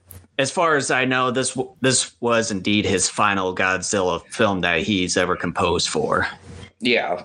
Um, as far as comparing it to some of his other films, I still think this is indeed in the top. Um, I still think Godzilla vs. Mechagodzilla 2 is a slightly better score than this one. I don't think necessarily, though, uh, Godzilla vs. Mechagodzilla 2 is his best. I think it's definitely one of the best. I would say, for me personally, um, his best score is Invasion of Astro Monster. Uh, I really think you get a lot of the traditional Godzilla and uh, sort of stereotypical kaiju music that most fans um, uh, uh, know. Uh, all of that is really showcased in that film, and it's updated from Gojira because I think. Um, Invasion of Astro Monster really brought back certain marches and themes that had not been used at all in any of the previous Godzilla movies since Gojira. Um, and Ghidorah the Three Headed Monster sort of started that. The, the scores between those two films, as I explained on a num- on another podcast many years ago, that, that they were really popularized they, with those films. Well, they are very similar, but there are differences. But I've always said Invasion of Astro Monster was actually a better score because I really thought it did certain themes and marches better. And on top of that, too, um, it provides more of the traditional music many of us longtime fans have been accustomed to when it comes to uh, Godzilla music or kaiju music. And so I I personally think uh, Invasion of Astro Monster uh, is his best. Um, I think here here are in no particular order i think are his best scores uh, out of the godzilla series anyway i think mothra versus godzilla is really good um, Invasion of Astro Monster is good. Ghidorah the Three Headed Monster is good, but that and, and Invasion of Astro Monster in many ways are interchangeable. But I think Invasion of Astro Monster is better. Um, and then I would say, yeah, then Godzilla versus Mechagodzilla 2 in this film. So those are the five scores that I think are really his best. A lot of people would say, well, why didn't you put Gojira in there? Because that was the one that kind of brought out some of those marches and themes. The reason why I didn't put Gojira on there is because I think Astro Monster, when he redid some of those marches, uh, he did him better. Um, and when you listen to some of the music from Gojira, you can tell in some cases um, some of the archaic uh, methods of bringing together a movie at that time because you have to remember that movie was made nine years after the drop of the bombs. And so japan was start you know starting to just from an economic standpoint trying to get, get their foot getting their footing uh, going to building back their economy. Um, and you can hear in some of those tracks uh, shuffling around of people, and I think maybe even Ifukube. I forget what the little stick deal is called, but I think you can even hear that tap uh, on the pedestal in some moments as well. I think the the music is good, but I think it begins to get perfected by Invasion of Astro Monster with a lot of those themes that we hear uh, from Gojira. So that's why I don't put Gojira in there because I think Gojira, even though yes, it starts a lot of those themes and everything, uh, the the presentation of it uh, is not so great in in some cases, in my opinion. So hmm that's that's why I don't put Gojira in there. Um, I find it weird that after 40 years, these Destoroyah aggregates suddenly appear, and begin mutating and evolving like crazy. Mhm. Um, how does that work with the oxygen destroyer, though? Because sure, Dr. Edge mentions micro oxygen when it's fed to animals, it can make them bigger and help solve the food crisis. But Dr. Serizawa, 40 years earlier, uh, clearly stated that the formula suffocates and dissolves anything in its path. Well, Uh, I almost think the movie did some retconning here with that. Well, and, and from the sounds of it too, and I've also listened pretty carefully into the dialogue of it. That from the sounds of it, that the micro oxygen that Doctor Edge made, and comparing it to uh, the oxygen destroyer that Serizawa made, that it from the sounds of it that they are two different things. Uh, from the sounds of it, that they are a bit similar in a way, but they are at the same time different. But, But here's the uh, thing, when, though. But then when Dr. Edge was looking at uh, when the, the Destoroyah aggregates combined with one another in, in the way that he was looking at the life feed in the way that it was uh, destroying things with the oxygen destroyer, he said that uh, that this was indeed the oxygen, like the oxygen destroyer, not something that the micro oxygen would do, where the oxygen destroyer is much more dangerous. My understanding, though, is that they were saying the Destoroyah aggregates appeared because they got mutated by uh, like remnants of the oxygen destroyer, Well, yeah, or maybe maybe the oxygen, well, the oxygen destroyer from from forty years ago, but that not makes with, no sense then if that's but not- true. but not using like the micro oxygen that Dr. Edge was making. Because unless I missed something in the dialogue, and I don't know, maybe the subtitles would clear this up. My understanding was that the aggregates were the result of the original oxygen destroyer. If that's true, that doesn't make sense because the original oxygen destroyer was, was designed to suffocate and dissolve material, whereas Dr. Edge's micro oxygen uh, you know, is different in in some respects, is that it makes things bigger. But maybe did I miss something where there was a would- certain type of micro oxygen that either he made or was just present in Tokyo Bay that the crustacea all of a sudden fed on that and they just like did I miss For- something? Like maybe it was a different micro oxygen that brought these things. I would at least say, and I would think that this is sort of the theory that I've had uh, since this movie was made, or for since uh, first time seeing the film, was that I would, uh, and then I would at least think, even though that the oxygen destroyer destroyed Hey Godzilla Productions. life, uh, destroyed life forms.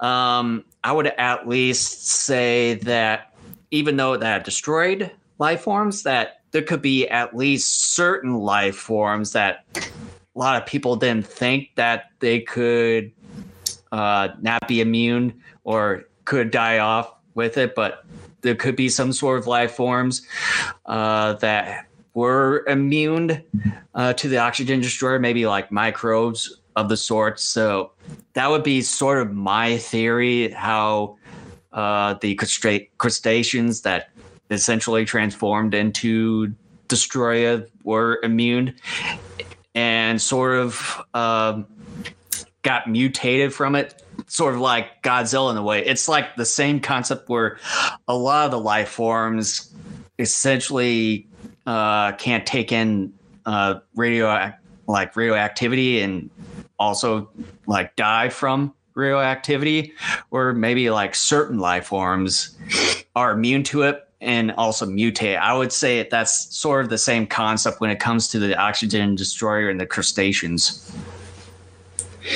Yeah, I just I become more confused now because I'm starting to the more I've thought about this, the more I'm starting to wonder if either I just keep missing something in the dialogue or the dialogue is only telling part of the story and maybe the subs would clear it up because again like I said I've always for years thought these aggregates were the result of the original oxygen destroyer and I'm like if that is true that makes no sense because the original oxygen destroyer suffocated and dissolved everything that was in its area. But then I started thinking with this viewing, I'm like, did some like was there sort of like over time as the um, results of the original oxygen destroyer wore off um, did some of the remaining chemicals turn into uh, a form of micro oxygen where if certain animals were in it or fed on stuff within that area became big? Um, or did dr edge do something there which i don't think he did but i'm just throwing out some possible ideas but it just has gotten confusing because I'm like, okay, if they're talking about the original Oxygen Destroyer, then that's bogus because that's not what the original weapon did. But then I'm just like, well, maybe over time, sort of like I don't know, with radioactivity or something, there's just, I don't know, certain things maybe change. I don't know. I'm getting confused now all of a sudden because I'm like, it makes no sense. I think, uh, I think we have to go back into uh, watching those parts again and just try to make a clear understanding of where they were trying to get at with this whole uh, micro oxygen and oxygen destroyer uh, concepts. Yeah, I mean, I almost am inclined to believe some retconning was done. Um, again, I what I need to do because I've I've owned the Blu-ray of this thing now for several years, and I have yet to watch it in the sub version. Maybe the subs uh, could um, provide some clarity because even when I've read some of the books on this movie over the years, I don't think they've really even clarified uh, what this is about or or what have you. I don't know. Again, it's been a while. Uh, Godzilla Productions. I wonder if they were sort of created into a mutation from the uh, from the original Oxygen Destroyer, and the second mutation making them destroy came from the second time. Yeah, I mean, even then, I've wondered that too, which is similar to what I've been saying. But again, if they were if indeed they were a mutation from the original oxygen destroyer, that still makes no sense because that original oxygen destroyer was used to destroy things. Um, and then, and then I know that uh, Doctor Edge had six different uh, soil samples in that one room. I don't know if some of that had the original uh, remnants of the oxygen destroyer, but then at the same time uh, the original oxygen destroyer was used in the ocean, and how would they know where to locate that original location where that oxygen destroyer was released? I if that were the case. I didn't realize how much of a rabbit hole this was going to be when I started talking about it because now I'm getting just more thanks, confused. Thanks to you, we're now in this situation. the mutation was heightened the second time because they were mutated the first time. Are you saying like the original oxygen destroyer was the initial mutation, but because more micro oxygen was released, but that they became bigger, but then where the second oxygen, micro oxygen, come from? Oh no, I don't. I'm all sorts of confused now. Oh, because I know what Dr. Edge was working on was meant to sort of be like um, a chemical you feed to like fish and other animals and what have you to help with a food crisis. But again, if this is coming from the original Okay, so that's that's what you're saying. Um, Oh no, I'm all confused. That still though doesn't make sense because again that original oxygen destroyer dissolved and suffocated every living thing. My understanding there was no like like I'm just going to say that until I maybe go back and rewatch this and listen more carefully or watch a subversion of this, um, I'm going to assume the movie retconned or what happened. This could at least be my theory is that uh, the original oxygen destroyer was used, and probably some of those microbes uh, were part of that 40 years ago, and that they were in the ocean, and then has since maybe still have lived, but still in their original form. And then with Dr. Edge's micro oxygen, where he says that they could uh, increase the size, whereas some of these microbes maybe have moved around since you know that original oxygen destroyer was used, and probably have moved out of that original location, maybe have lived in the areas and have grabbed from the and maybe were uh, in the soil where they have uh, were in the soil sample that Dr. Edge uh, took a sample of and maybe did something with the soil with the micro oxygen, maybe didn't realize it, and then doubled the size of these crustaceans and that had some of the remnants of the oxygen destroyer in there. Maybe. At least some sort of connection with.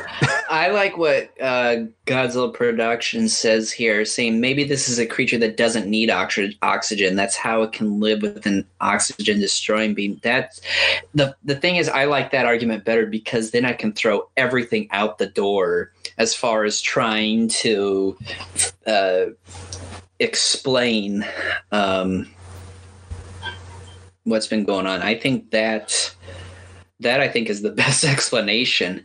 Because otherwise it, it's either all these really weird ideas we've been spouting off um you know up to this point or the movie retconned what happened. But i then- like that. but then- But then it's like there has to be some sort of element of the original oxygen destroyer applied to it because there is the oxygen beam Well, yeah, but then like they could. It's like I don't know how the micro oxygen. I think our problem is that we're trying to explain Toho science, and Toho science, as we know, is never really scientifically accurate. So, or at least trying to sort of make a connection or a theory, but I don't even know how the micro oxygen would tran would then transform into the oxygen destroyer within uh, these uh, crustaceans, which eventually transform into Destoroyah. maybe we aren't supposed to think about that. We should. but that's probably the problem. That's why we're all that's where all sorts of messed up uh, right now. It's released from water, awakens something in their DNA that the oxygen destroyer affected. And it's smothered by uh, smothered by the water. Uh, and it's smothered by the water. I mean, it could be. I mean, this is the best explanation I've been able to find over like 20 years since watching this movie because I remember the first couple of times we watched this, I'm like, uh, there was a part, and I didn't think too much about it, but just through passing, I'm like, that sort of kind of doesn't make sense. But then I'm just like, whatever, you know, I just kind of ignored it all these years. But this time I'm like, okay, we got to discuss it on the podcast. Like, this has to be something that needs to be addressed. yeah, thanks. Thanks to you, we're in this mess.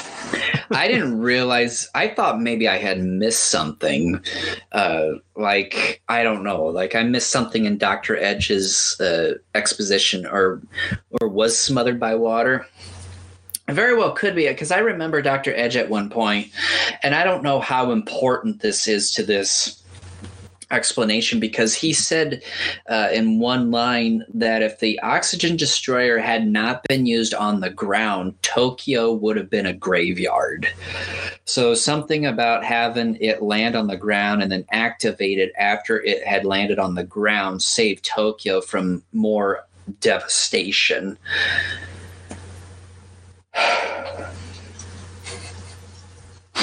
a moment of silence to just gather our thoughts. I'm not, I'm not going to go any further into into that sort. of I like more of what so. Godzilla Productions is saying because, uh, first of all, it's simpler. It's the Occam's razor uh, explanation where usually, not always, usually the simplest answer is the correct answer. Uh, so I'm I'm gonna go with that because at least in the dubbed version, uh, to me nothing makes sense. Like I said, unless I missed a line, but I've been watching this movie uh, pretty much once a year for at least that for over 20 years.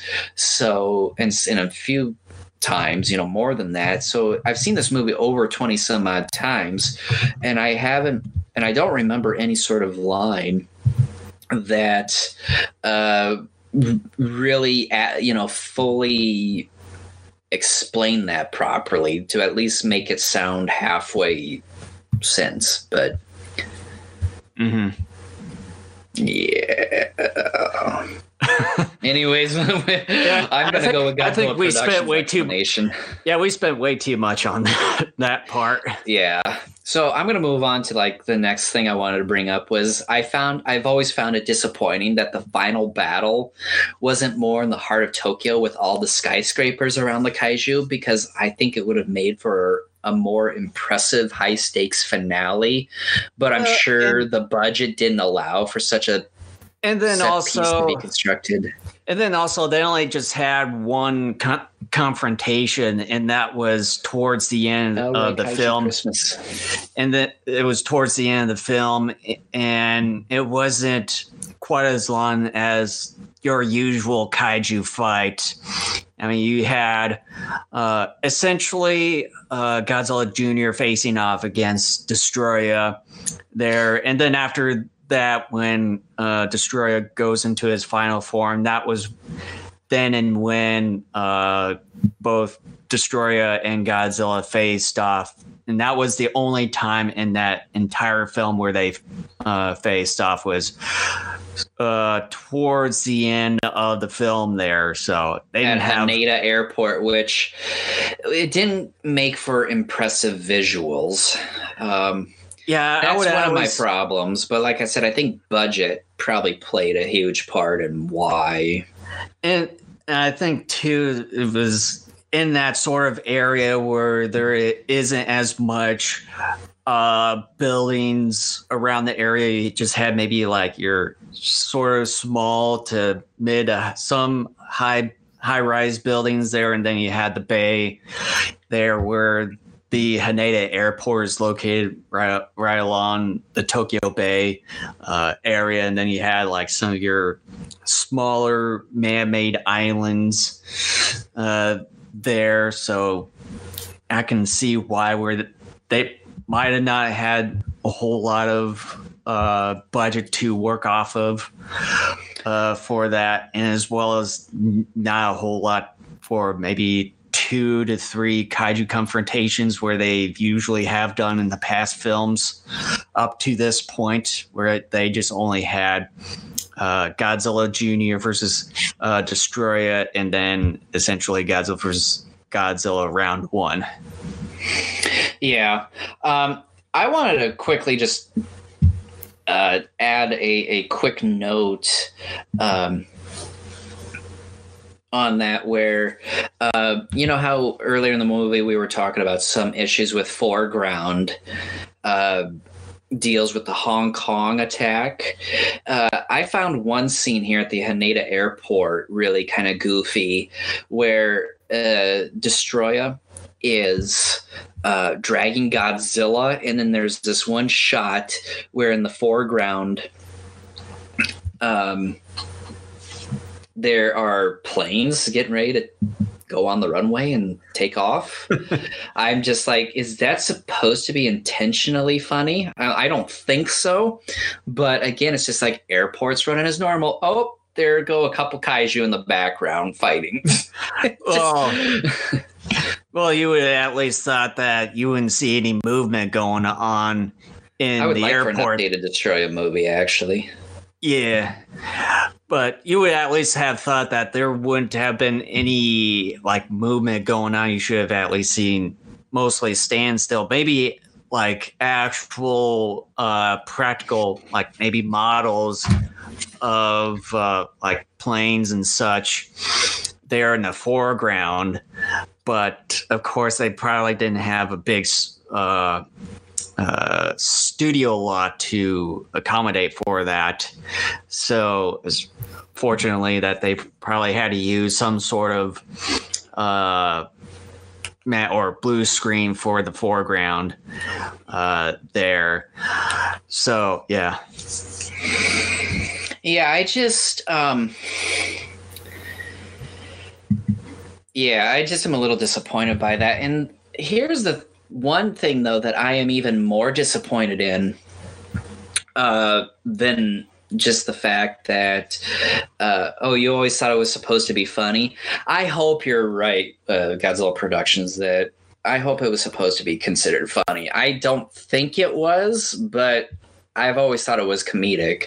But the thing I'm most disappointed in is the fact that Godzilla never finished off Destoroyah, that the self defense force with the Maser cannons and the Super X3 finished off Destoroyah because Godzilla, he gets in several big uh, hits with his beam at Destoroyah there right before it gets fully destroyed by the self defense force, but he never totally takes out Destoroyah. And I always felt cheated by well, that. that and then that, but then also it's like with the freezer freezing weapons that the military were using throughout this entire film that they were essentially the most ex- effective against Destoroyah, which is amazingly sort of a shocker that they didn't even even bother totally using it against. Well, they sort of did, but for some reason that they just they never even really f- full on used them. Well- it's the the aggregates before that they combined to make Well, one Destoroyah. Well, that's because do you remember that one scene with Dr. Edge where he's committing the experiment where they find at minus 183 that uh, micro oxygen liquefies? That's Mhm. when they use it. So Oh, that okay. part of the movie is used to set up the ending where the self defense force. But wasn't that before they were battling against the aggregates? I think that was after, I think. yeah, I'll have to look into that. I think it was after. because if it was before, because they did use some of those they did use some of those lasers uh, right before uh, the aggregates became the real big flying Destoroyah because then they retreated and then they're like wait a minute micro oxygen is off the charts and then boom Well, here they- comes they- the flying Destoroyah well, it turned into like the crab form, and then it f- flew off. in its flying form. right so yeah. i mean it's somewhere at that point in the movie in which it takes place but that also i think more importantly was supposed to set up for the self-defense force to um, ultimately defeat Destoroyah but the fact of the matter is look this was supposed to be godzilla's last toho movie for quite some time and they should have left that alone in terms of the whole micro oxygen liquefies at 183 because then they wouldn't have had to follow through on that. That's so funny. They follow through on that darn minus 183 liquef- uh, liquefaction of micro oxygen, but they couldn't follow through on Kenichi Yamane and Miki Saegusa hooking up. Shame on you, Kazuki Omori, for for leaving Well, at certain least- plot threads dangling while you follow through on others. But then it's also the other thing that you mentioned about earlier. We're here for the kaiju stuff, so I know. it sort of ties in with the kaiju stuff. I know, but it just they should have left that alone because this is Godzilla's final quote unquote film. And and the thing is is in a movie like this where you have a big bad villain like Destoroyah. I mean, this is this is a brutal villain. This is a villain that um this is a villain that kills Godzilla Jr. and then, you know, uses its horn to slice up uh, Godzilla a couple of times. This is just a brutal villain, and I wanted Godzilla to kill this thing.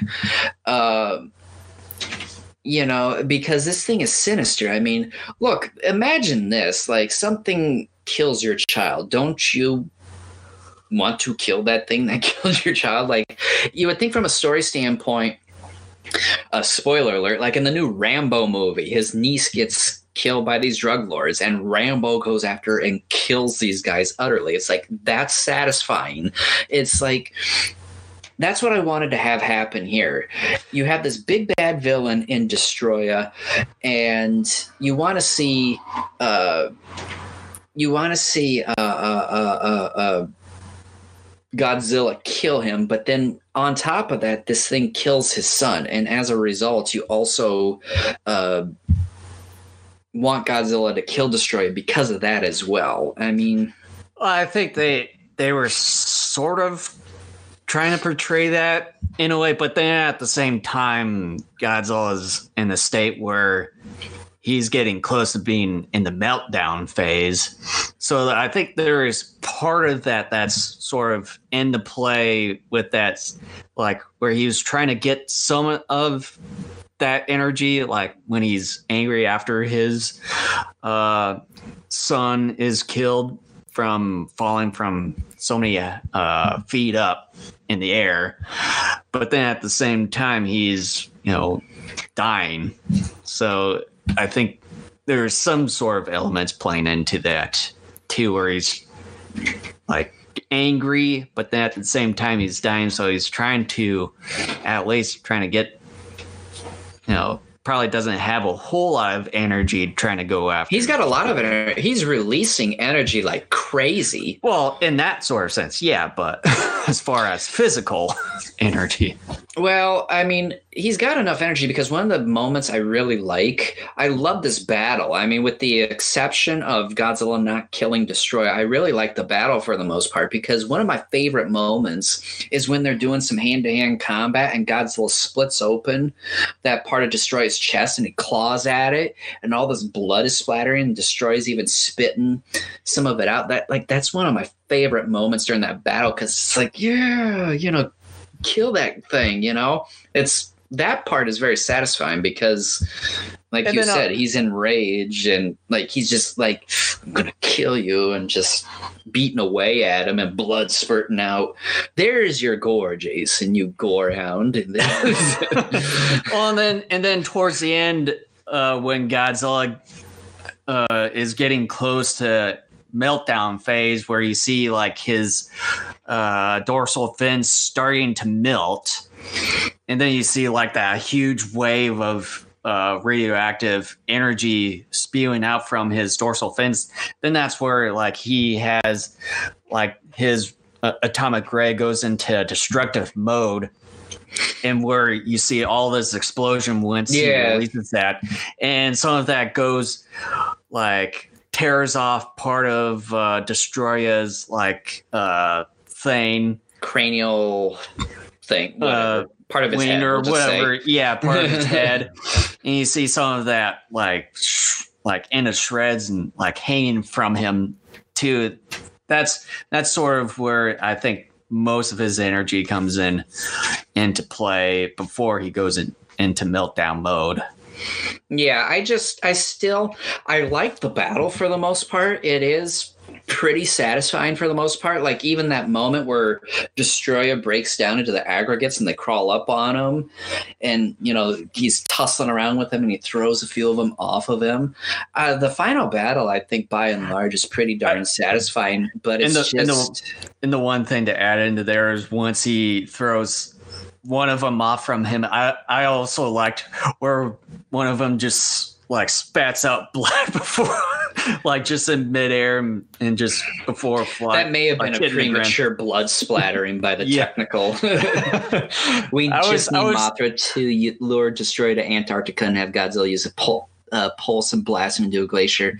That'd be great. Or just, I would love to even just see Godzilla rip him limb from limb. Yeah.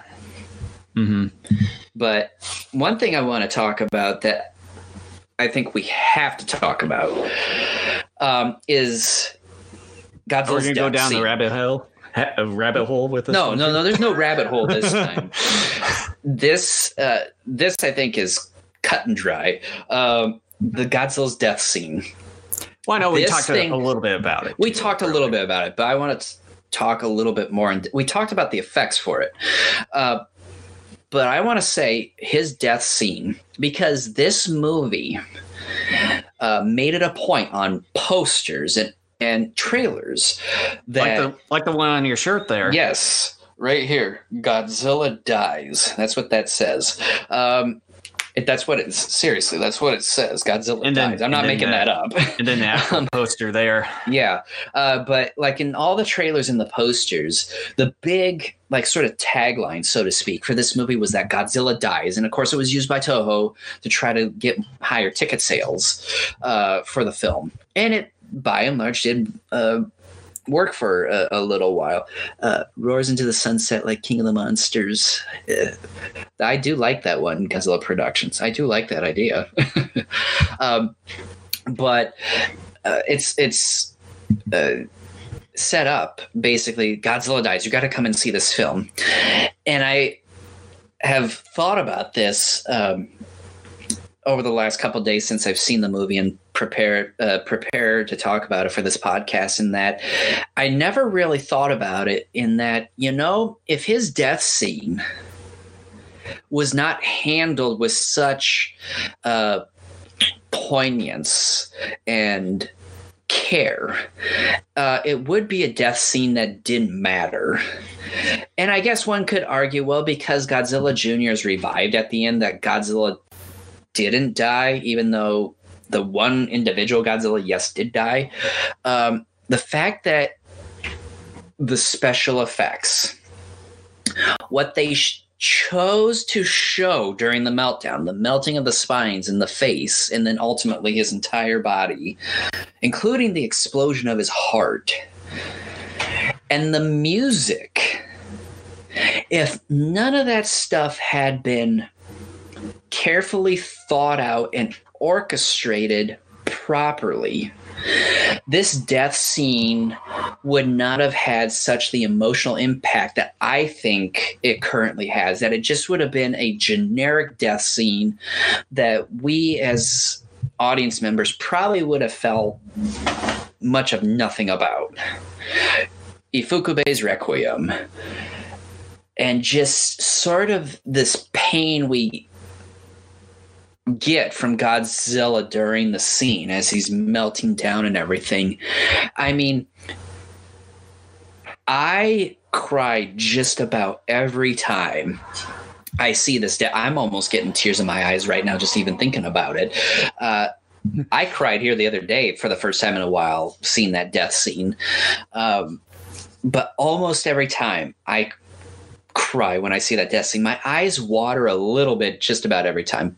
I don't cry every time, but I get emotional a little bit. But if this wasn't done properly, this death scene would have really meant nothing.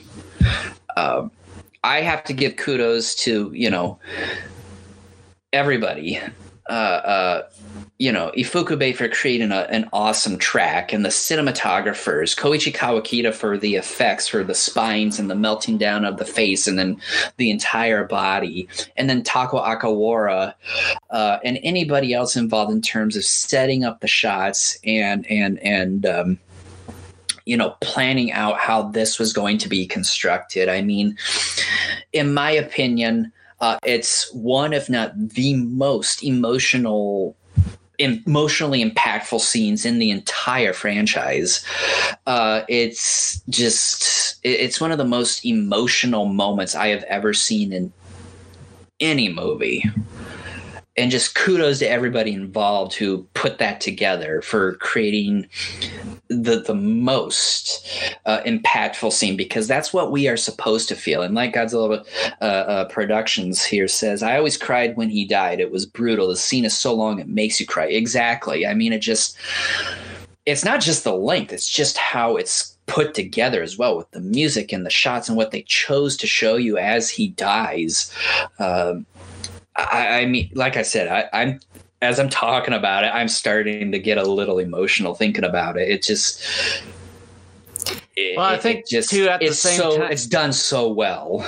Well, and then I think also at the same time with the the ending part there where he melts down, and then you see Junior becoming an adult towards the end. I think you get quite a few uh, like emotions uh, mixed in with all, with all that you know i think before the meltdown you get like the normal one and maybe with uh, excitement when uh, the military takes down Destoroyah and then you go into like the emotion of uh, sadness when godzilla goes in the meltdown mode.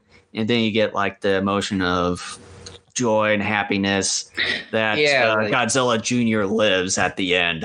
Yeah, like Junior lives, but at the same time, Godzilla lives. Like mm-hmm. you know, kind of it plays on that sort of, sort of the duality of of that. It's like two things coming together. That it's just like okay, this thing isn't a complete and total bummer. Uh, but, but, it's like at the same time where like the original Godzilla, for me, it's like maybe like the second Godzilla after like the original Gojira, like right, lived yeah. on for like 40 years. Uh, like there's for me at least within this universe, there's at least three of them. With the original one, then this one that just died off, and then you got Godzilla junior mm-hmm. So it's like the one that has passed away has been around for basically 40 years. You know, gone through like uh, from uh, that has seen many battles for many years with many life forms, and you just have been so touched with the second Godzilla that yeah. Mm-hmm.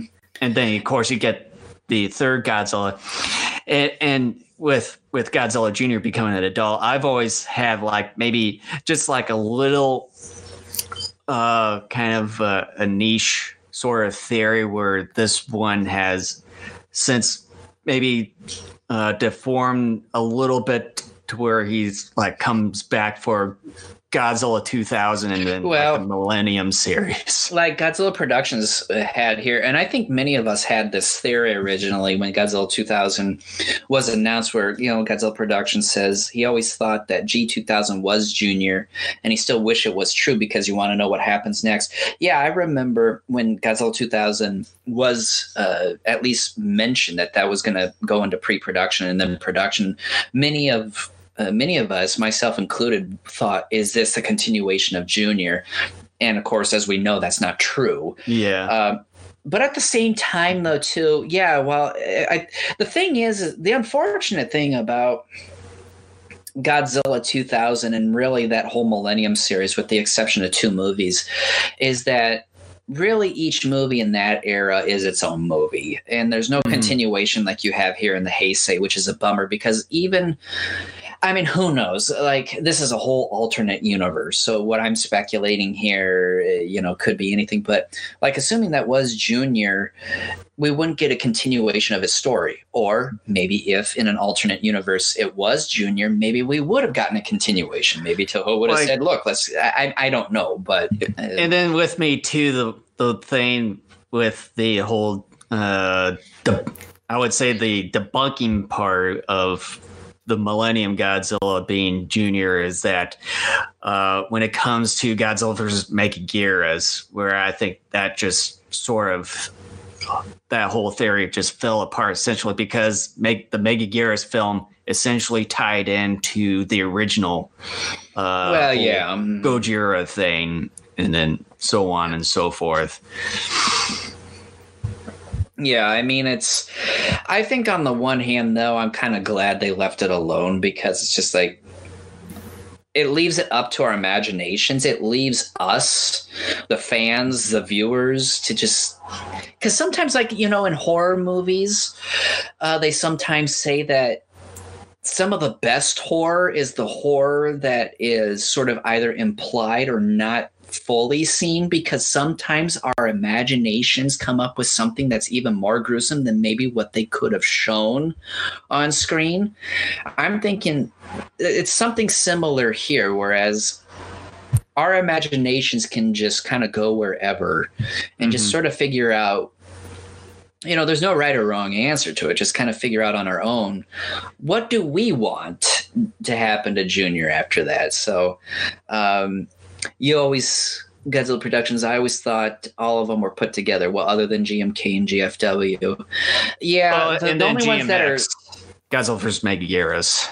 Well, um, the only ones that are like connected to each other are uh, Mechagodzilla and Tokyo SOS. Those are the only ones that yeah. are in direct connection. Otherwise, they're every single film is its own separate film uh, in that era, unfortunately. But at the same time, there are pros and cons to that too. But yeah, well, that's the the the the Millennium era is a complete different discussion for a different time. One of the things, though, to go along with talking about Godzilla's death scene here, and even though this isn't his final uh, Godzilla film that he directs because that comes with Godzilla 2000. I want to give high praise to Takao Okawara. Uh, this is a director that just does not get enough credit, uh, I think, in the fan community, at least here in the Western Hemisphere, because uh, Honda, you know, has cast a large shadow, and rightfully so. Uh, the unfortunate thing is, I think there are many other great directors uh, within the franchise, and I think Takao Okawara is um, one of them. And in fact, I've I've always thought he he's sort of kind of fighting Fukuda p- potentially for second best director uh, in this entire series, at least when it comes to the Japanese films. And um, you know, he directed the 92 Godzilla vs. Mothra. He directed Godzilla vs. Godzilla 2. He directed this film in Godzilla 2000. Uh, you know, three of those four films I think are some of the best of the Japanese films. And Godzilla vs. Mothra is a film that. Uh, in recent years, I've really started to appreciate a lot more. I really find that its characters are more interesting than I had previously thought. I think the story is pretty good too. Um, what was his name? I'm sorry, Godzilla Productions. Uh, I, I I guess I missed that when you brought. Are you talking about the director Takao Okawara? Is that who you're referring to? Um, the the feed here is like 30 seconds behind, so forgive us for that. Um, but yeah, I just think the director Takao Okawara needs to be given a lot of props uh, here because I just think he has done a, a tremendous job in in putting together at least three of the uh, of the in my opinion, some of the better Godzilla films. Like I, I love Godzilla 2000. I love this movie, and I love uh, Godzilla versus Godzilla 2. And I just want to give props because, again, uh, this Godzilla death scene. If he and, and other members of the crew did not really take their time to really think this through and to put together something that ended up being as emotionally impactful as it is, it just would have been a generic death that meant nothing. And so I just, he's got to be given props. And I hope the fan mm-hmm. community uh, begins to. Um, give him more appreciation. I always hate how Godzilla lost in Godzilla vs. Mothra, though. Yeah, the unfortunate thing about any Godzilla versus Mothra movie is that Mothra is always going to win because Mothra is considered the pure good guy, whereas Godzilla is more. He's either going to be more villainous or more kind of in the middle. Uh, you know. Maybe like the anti-hero. Yeah, that's just how it's probably always going to be. In my universe, that's not true. Godzilla kills everybody. um, but yeah. Uh, any, unless there's uh, some things you want to discuss, I think we can go into final I thoughts. think I think with a lot of the things that we talked about, I think I think we are essentially. I got actually one more thing I think is very important to discuss with this film, and that is Dr. Edge's exercise regimen. Um, No, I'm just making that up. it was like I don't know if that was even part of it. yeah. There's a cutscene you didn't see in your version, Jason. He's doing jumping jacks on a trampoline in his underwear. Boy, I would like to know what you're smoking. I wish I was smoking something. but anyway, do you want to go into your final thoughts and your rating? Um, yeah, as far as my final thoughts, uh, for me, Godzilla vs. Destroy is, uh, I know I've given this away in the earlier part of this uh, episode, is that um, for me, Godzilla vs. Destroy is one of the better films of the Heisei series of Godzilla uh, films. Um, I think it is held up uh, quite well, especially with it nearing its 25th uh, year coming up next year. Uh, I know that's probably going to be one of the main things uh, going to be talked about in uh, this upcoming G Fest. Uh, was it G Fest 27? Uh, the visual effects have also have held up quite a bit well, except for maybe a couple things here and there, and there were some nitpicks that we uh, uh, touched upon uh, in the earlier parts of the episode. Um, the kaiju fights, even though that they were sort of in the middle towards the end of the film, uh, I would al- just like to say that even though that they were just a one and done confrontation, that they still were pretty darn good. Love the uh, visual effects parts for like the oxygen destroyer and as well as uh, his atomic ray, which is essentially uh, been sort of rehashed from some of the previous uh, Heisei films. But as far as the suits for both Destoroyah and Godzilla, and I know we mentioned mentioned this earlier, that they were designed exceptionally well and executed pretty damn good. Love the ad- addition additional detail for Godzilla as far as the, uh, the like a lot of the glowing parts all, all over the entire suit, and as well as the addition to steam in the Godzilla suit, and it's just. Uh, uh, like the suits were just phenomenal, and that's probably one of the better uh, suit designs in the entire Godzilla franchise. Um, the score to uh, Godzilla vs. Destoroyah, as mentioned, also is probably one of the better additions to this. Also, with it being Akira Ifukube's last uh, uh, composing, uh, was it? Uh, what's the name? Uh, score? yeah, score to a film in his entire life for the rest of his life. I think he went out with a bang with Godzilla vs. Destoroyah, especially with the addition of the Requiem, uh, everything. And then, as far as the story, it can be a hit and a miss with the dialogue. uh, if it was uh, maybe like the original script or if it was just a dub with certain areas of the film, like some, some plot holes or retcon. Um, yeah, sometimes it can be a hit and miss. There were some uh, missed opportunities with some of the characters, how they they were handled there. Um, also, I like the uh, some of the addition, uh, character addition with trying to connect with the original uh, Gojira 1954, how they brought back one of the uh, main cast members from that original movie. Um, I forget I forget her name, but they've brought her back in this film, and then of course uh, included in some uh, like Dr.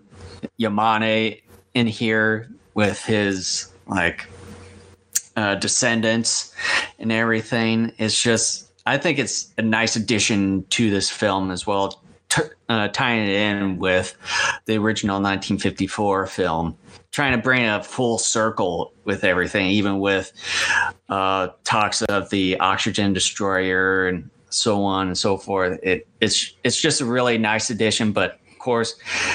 Some missed opportunities with the story and the characters, and as well as some of the writing was sort of a hit and miss. Um, other than that, I would still give this movie a definite buy overall, even though there are some um, issues with the film. But other than that, it's it's a film that has held up for nearly 25 years. I think it's a definite buy, a movie that you can watch so many times. Uh, there's a lot of mixed motions here and there. It's it's just a really good good movie, a good addition to the Godzilla franchise. Godzilla Productions, uh, as uh, I'm because there's such a delay in the feed here, I would like to know your thoughts um, on this movie while I go ahead and give my my final thoughts. Um, okay, so here are my final thoughts on Godzilla vs. Destoroyah. Godzilla vs. Destoroyah entered the franchise being the 22nd and, for a while at least, final Toho Godzilla movie. Toho made it no secret that Godzilla was going to die and that the stakes were going to be higher than ever. The movie partially delivers on these ominous dangers by giving us a Godzilla on the verge of a horrible death that will take the world with him, and an enemy in Destoroyah whose capabilities of releasing micro-oxygen into the atmosphere are just as, if not more deadly. We also see a couple of simulations as to what Godzilla's death would actually do to the planet should he explode or melt down. The problem here, though, is that these dangers aren't necessarily realized to a fuller extent. Sure, the self defense force had to freeze Godzilla during his meltdown to prevent the world from going with him, but other means could have been used to show, either during the final battle or even earlier in the movie, that his condition was some serious shit. The same goes for Destoroyah. We got a glimpse of it with the aquarium and the police battle, but nothing beyond that. They could have shown part of Tokyo decimated by Destoroyah releasing a bit of micro oxygen or another Japanese city being lost at the hands of Destoroyah via its micro oxygen capabilities. Such possibilities could have been used to really illustrate the actual threat of the situation at hand. It's also disappointing that the character depth is at a loss. It would have been great to see Yukari Yamane contribute something worthwhile to the plot and to see Miki maybe begin to transition into a post G Force life with Ken. I kind of stressed that. That was a little weird sounding. um, yeah. Sadly, such opportunities, which were set up and hinted at earlier in the movie, are dropped. Despite those shortcomings, Godzilla vs. Destoroyah is an entertaining film and a worth and a worthy one at that to be Godzilla's quote final unquote movie. Destoroyah is a badass kaiju villain, and the fights between it and Godzilla and Godzilla Jr. are brutal. Ifukube's score delivers a knockout performance, and his Requiem track especially is the hallmark of the movie. Godzilla's death, however, is the biggest show stealer. It's painful to watch, and no Godzilla fan can say they haven't shed a tear at least once when watching this scene. The effects work is very good by and large. Perhaps the best work lies with the kaiju suits and the CG effects. The suits are gorgeous, and the CG effects haven't looked this good up to this point in the franchise. The movie is a wild ride that ends on a very somber note.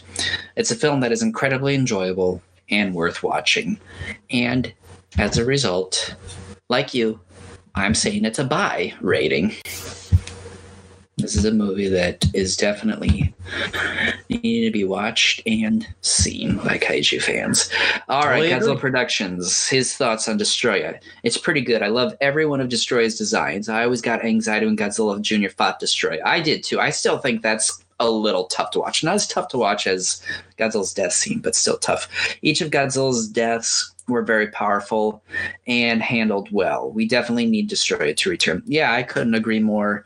Um, with that as well. This is a kaiju. This Destoroyah, along with uh, Space Godzilla, for are two of the kaiju that I definitely would love to see return in, in future films. And, uh, whether and I know that will happen remains to be seen. But And I know there's like uh, talks from the Godzilla community and speculation here and there where some people would like to see Destoroyah come back in the the legendary uh, MonsterVerse there when it comes to Godzilla versus Kong, but I don't know if that's gonna happen uh, here, uh, especially with just one of the one heads of Ghidorah uh, surviving. I still think a Mecha King Ghidorah is in the works.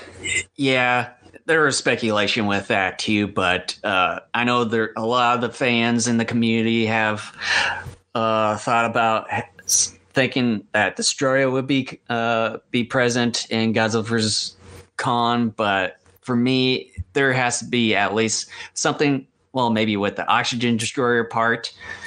No, Uh, because then there's going to be another rabbit hole figuring out how Destoroyah came back with this one. It's like you are. yeah so there's there's at least sort of the ex, ex, explanation there where people where there is sort of makes sense where Destoroyah comes into play but um as far him actually being part of the monsterverse i can possibly see it with the oxygen destroyer from God, uh, godzilla king of the monsters but as him being the main antagonist for Godzilla vs. Kong, I don't think doesn't really quite make sense as of right now. But in further MonsterVerse films, if they do continue with it, it, it could be a possibility.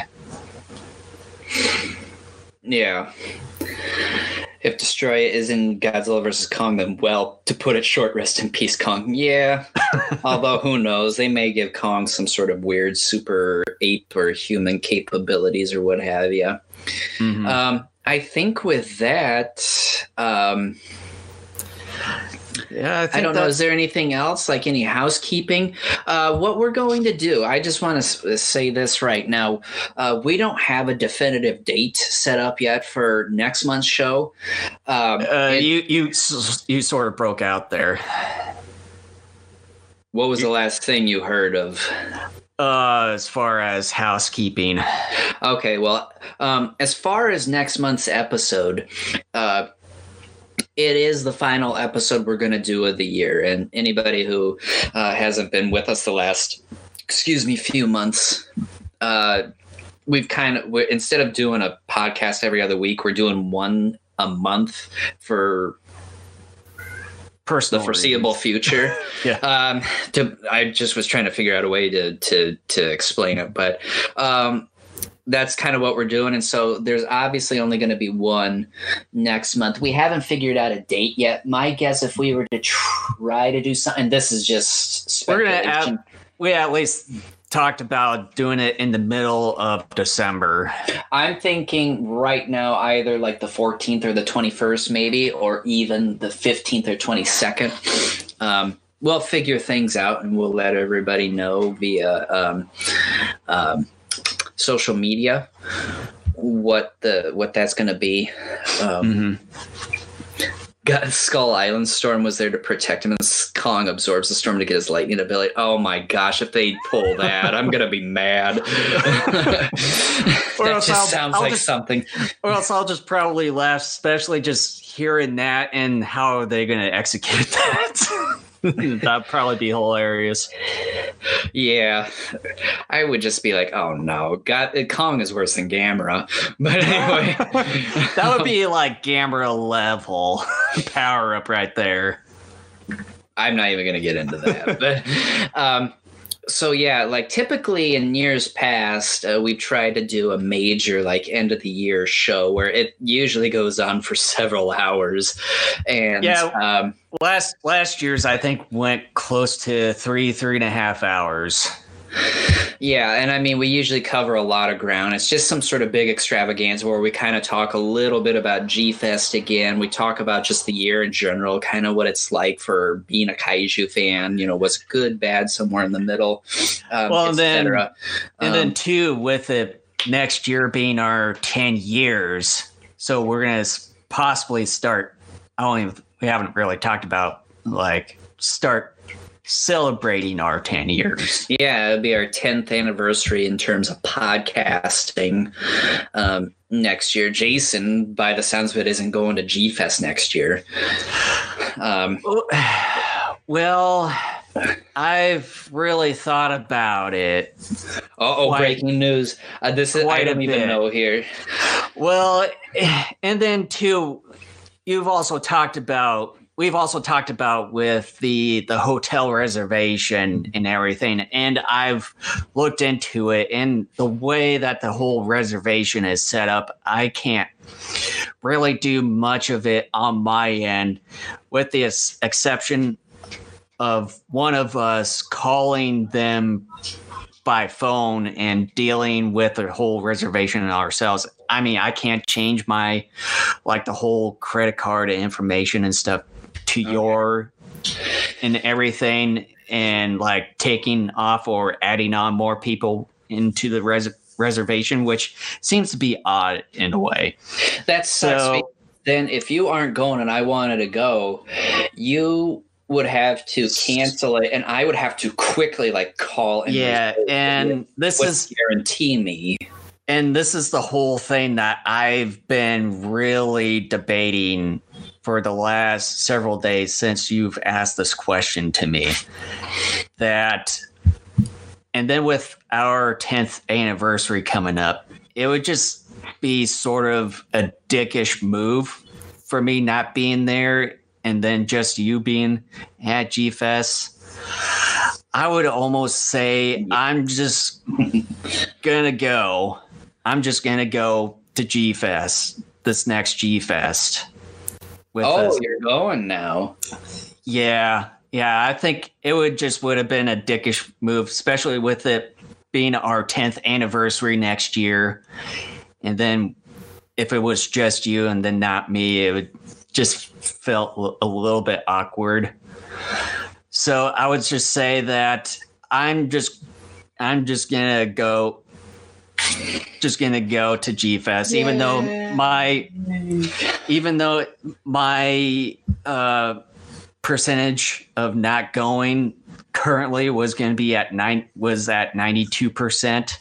That's a weird percentage, but okay. Yeah. Yeah. How you but- figured that out, I don't know, but but I would just I'm just gonna say that I'm just gonna go uh next year, but probably not really sp- spend much anyways.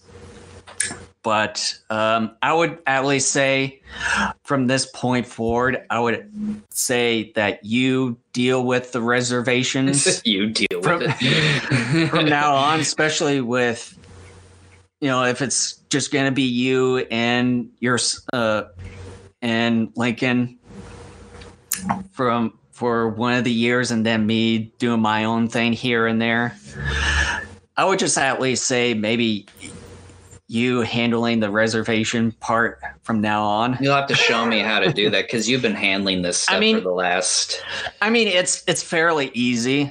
It's the only thing is you probably will need to at least have an account because there are at times where you you can rack up points and then maybe use points instead of your well, own no, I'm not card. talking about IHG. I'm talking about like figuring out when the mo- when the rooms are available to use the discount code. Oh, I would um, call them up.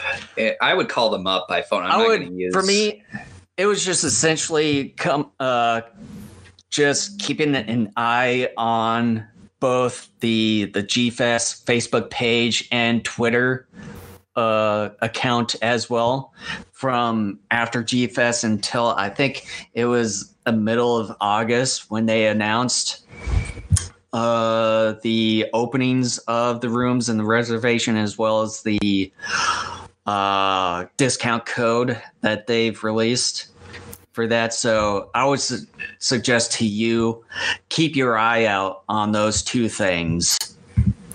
during So does the Between G July. Fest page also does the G Fest page also tell you when registration is available? yeah, yeah. Okay, but so I would at least just- check. I would at least check with the Twitter, with their Twitter account as well, because it seems to me that they uh, update the Twitter account before the uh, Facebook page. well, I hate Twitter and I don't like using Twitter. I just I don't. Even I mean, I'm not on there. Twitter as as much too, but they have it publicly. They don't have it set to private. But I would at least keep an eye out on those two things. Okay. So that's good to know for the future. I, I don't know. I don't know if you've even done this though. Could I even reserve a room and then call them later to use the code or Uh, is I'll I'll show you uh maybe when once we get off uh uh the show here, and I can. Pr- I think I might have a uh, share screen on here, but um. Yeah, I'll have to show you. I mean, it's it's a simple process. Just go on the uh, the the hotel's website, and there's like a thing where you like check in and check out, and then there's like a little box of a discount code. oh, okay. There, yeah, it's, I can figure it's fairly simple, I but can then figure that out. but then I would say just uh, register register a I, IHG account because then you'll rack up points, and then maybe like one of the years you can use those points instead of your um, uh, like uh, credit card information there. So like you can reserve a room with your points uh, here because as of right now I've racked up. I think from last I checked the other day, it was over 35,000 points. Uh, with You're buying IHG. dinner. or at least one room a night, maybe like the next time when we go. But uh, yeah, yeah. So I would at least register for an IHG account. Yeah. So- well, we'll see. But um, as far as I don't know how we got off on this tangent. but, Yeah. but uh, but yeah, as far as uh, the uh, Oh, we were talking about G Fest. We kind of talked Yeah. about G Fest.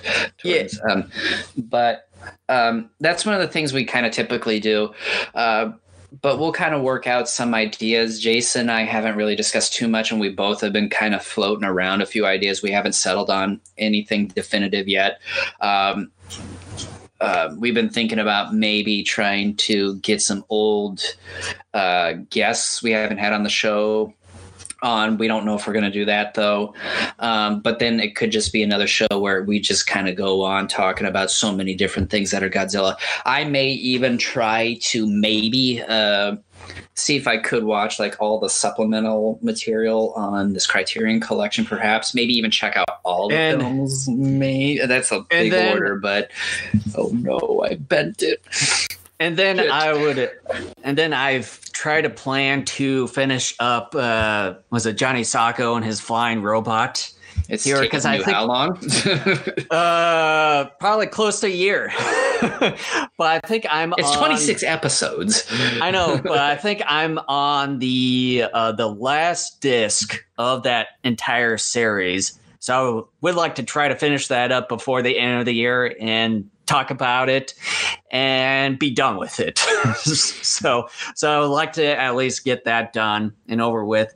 And I would like to try to um, watch uh, Jumborg Ace. Uh, hopefully, and try to review that. But as far, but as far as that goes, and with me as well, I don't think that's uh, probably going to be a low probability. But I will try my best to do that. Yeah, uh, one of the things I may try to do too, and little did Jason know that during the course of this recording, I actually pre-ordered Ultraman Orb and Ultraman Geed. Good. Um, you need I- you need to see some of the newer stuff. Uh, what I might try to do uh, is at least watch the movies for each one. I'm not going to be able to make it through the series of either one. I don't have the time, but uh, maybe at least watch the movies for each of those and then come back and talk about those. Well, I know Um, I haven't seen the movies for both of those. I've only just seen the TV shows, but um, yeah. Um, but yeah, I mean, uh, the way it sounds like we're gonna just try to, uh, you know, just watch a bunch of stuff and consume a bunch of stuff and come back and just kind of give our thoughts on certain things. Um, I'm trying to think. And then, of um, course, we usually do our award, like our little award ceremony thing of like the best movie of the year or best score. good production. According to I'm our, gonna yeah. take your word for it. according to our opinions, at least, because like in our uh episode, like our final extravaganza episode from last year, our best movie of the year for that year was uh, Rampage. Uh, for those That's right. I forgot we had done that. Yeah. Yeah. So we should probably try to come up with uh, certain categories for our little award ceremony thing uh, here. Uh, but yeah, that's sort I'm of the thing that we this now usually Godzilla do. Productions. If Geed's your favorite series, I'm uh, I'm gonna hold your feet to the fire on that. I'm gonna It- make I would- sure Geed's. I uh, would I would agree with him. It is a pretty good uh, Ultraman series. But um, as far as my personal favorite, according probably to say the more recent, newer Ultraman uh, shows, for me, I probably would have to say, oh gosh, so many good ones from the new ones. I probably would have to say the Mebius. Ultraman Mebius was probably one of the good ones. Uh, I would say with that one, story wise, it was a really good one. Yeah, I probably would have to say Ultraman Mebius is probably one of the better, my favorite newer Ultraman shows by far.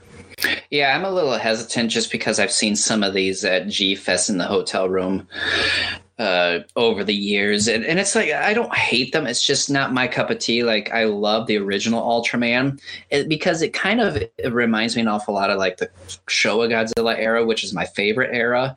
There's just something about the goofiness and the craziness of some of the stories and the monsters and the action that gradually over time, like we saw with Godzilla and even to some extent Gamera, and like what I've seen a little bit of with the few new Ultraman stuff I've seen. Um, you know, I, I, I, um, uh, there's just something about the older stuff that ju- it's just like we're just gonna throw everything at the wall and it's all gonna stick. We're all gonna make it work. I just I like the older stuff more. Like it has that certain charm to it. There's just a charm to it that, in my opinion, I think is absent from a lot of newer stuff. Now, granted, I think my opinion is changing an awful lot on the Heisei. That's not to say I never thought some of it didn't have charm before. It's just that I think a lot of newer stuff, because it's so new, you don't have quite the nostalgia to it yet because obviously it's brand new. You don't have as much of a history with it yet. But over time, as the years go by and you watch the stuff more, then you develop a history. Then I think that's kind of when the charm comes about.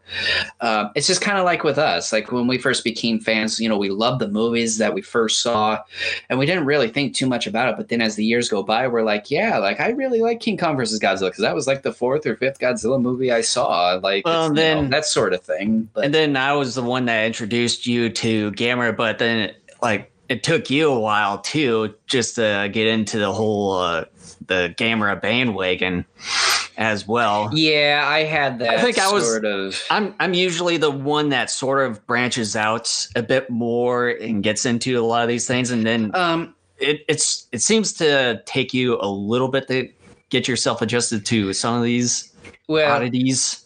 well, Godzilla Productions says new monster from Ultraman Taiga Goro Thunder, very much like an old monster. You really should check check them out. It's based off of one of the most of the most Taiga, awful. Kaiju Yeah. from the Showa um, era. I I know I need to check this stuff out. Yeah, Taiga's You- the one that's after RB. You That's- tend to branch out into things like manga and shows. I tend to branch out more in the movies. I do a little bit of shows because I'm always introducing movies to you. You're always introducing manga and shows to me. Well, like But so, some of uh, some of his movies too, like Gamera. That's well, that's yeah, I know, yeah. Yeah. but that was like years ago. That's because back then I was just like, Gamera's a cheap man's Godzilla, like, you know, darn you, Gamera, you know, like I just had this sort of, you know, I I, just really was I hate Gamera because I'm like, hey, you know, you're just a knockoff. Why are you in my life, like, you know, that sort of thing. But I, my opinions on that have long since changed. But um, yeah, like part of it for me when it comes to Ultraman, outside of like the newer stuff, it's just harder for me to connect to. A lot of it though too is just because there's so much Ultraman that it's just hard to keep up with. It's it's a really expansive universe yeah, compared I mean, to Godzilla so and Gamera. Much of it, like for me, I love the original Twilight Zone series, right?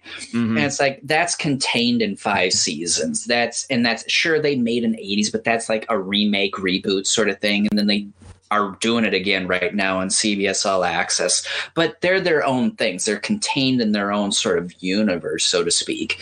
So like I can contend with that. That's not a big deal. But like Ultraman is just it's so big and it's so hard to keep up with.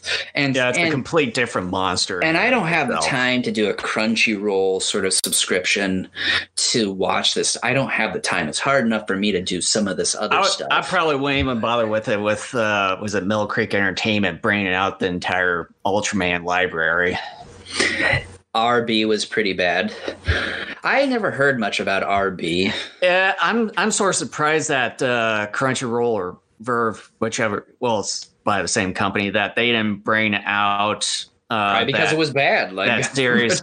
because I mean, because I mean, they they started like doing it continuously with uh, Ultraman X, and then with Orb, and then Geed, but then they didn't like renew with RB, and then through Taiga, which is the most recent show.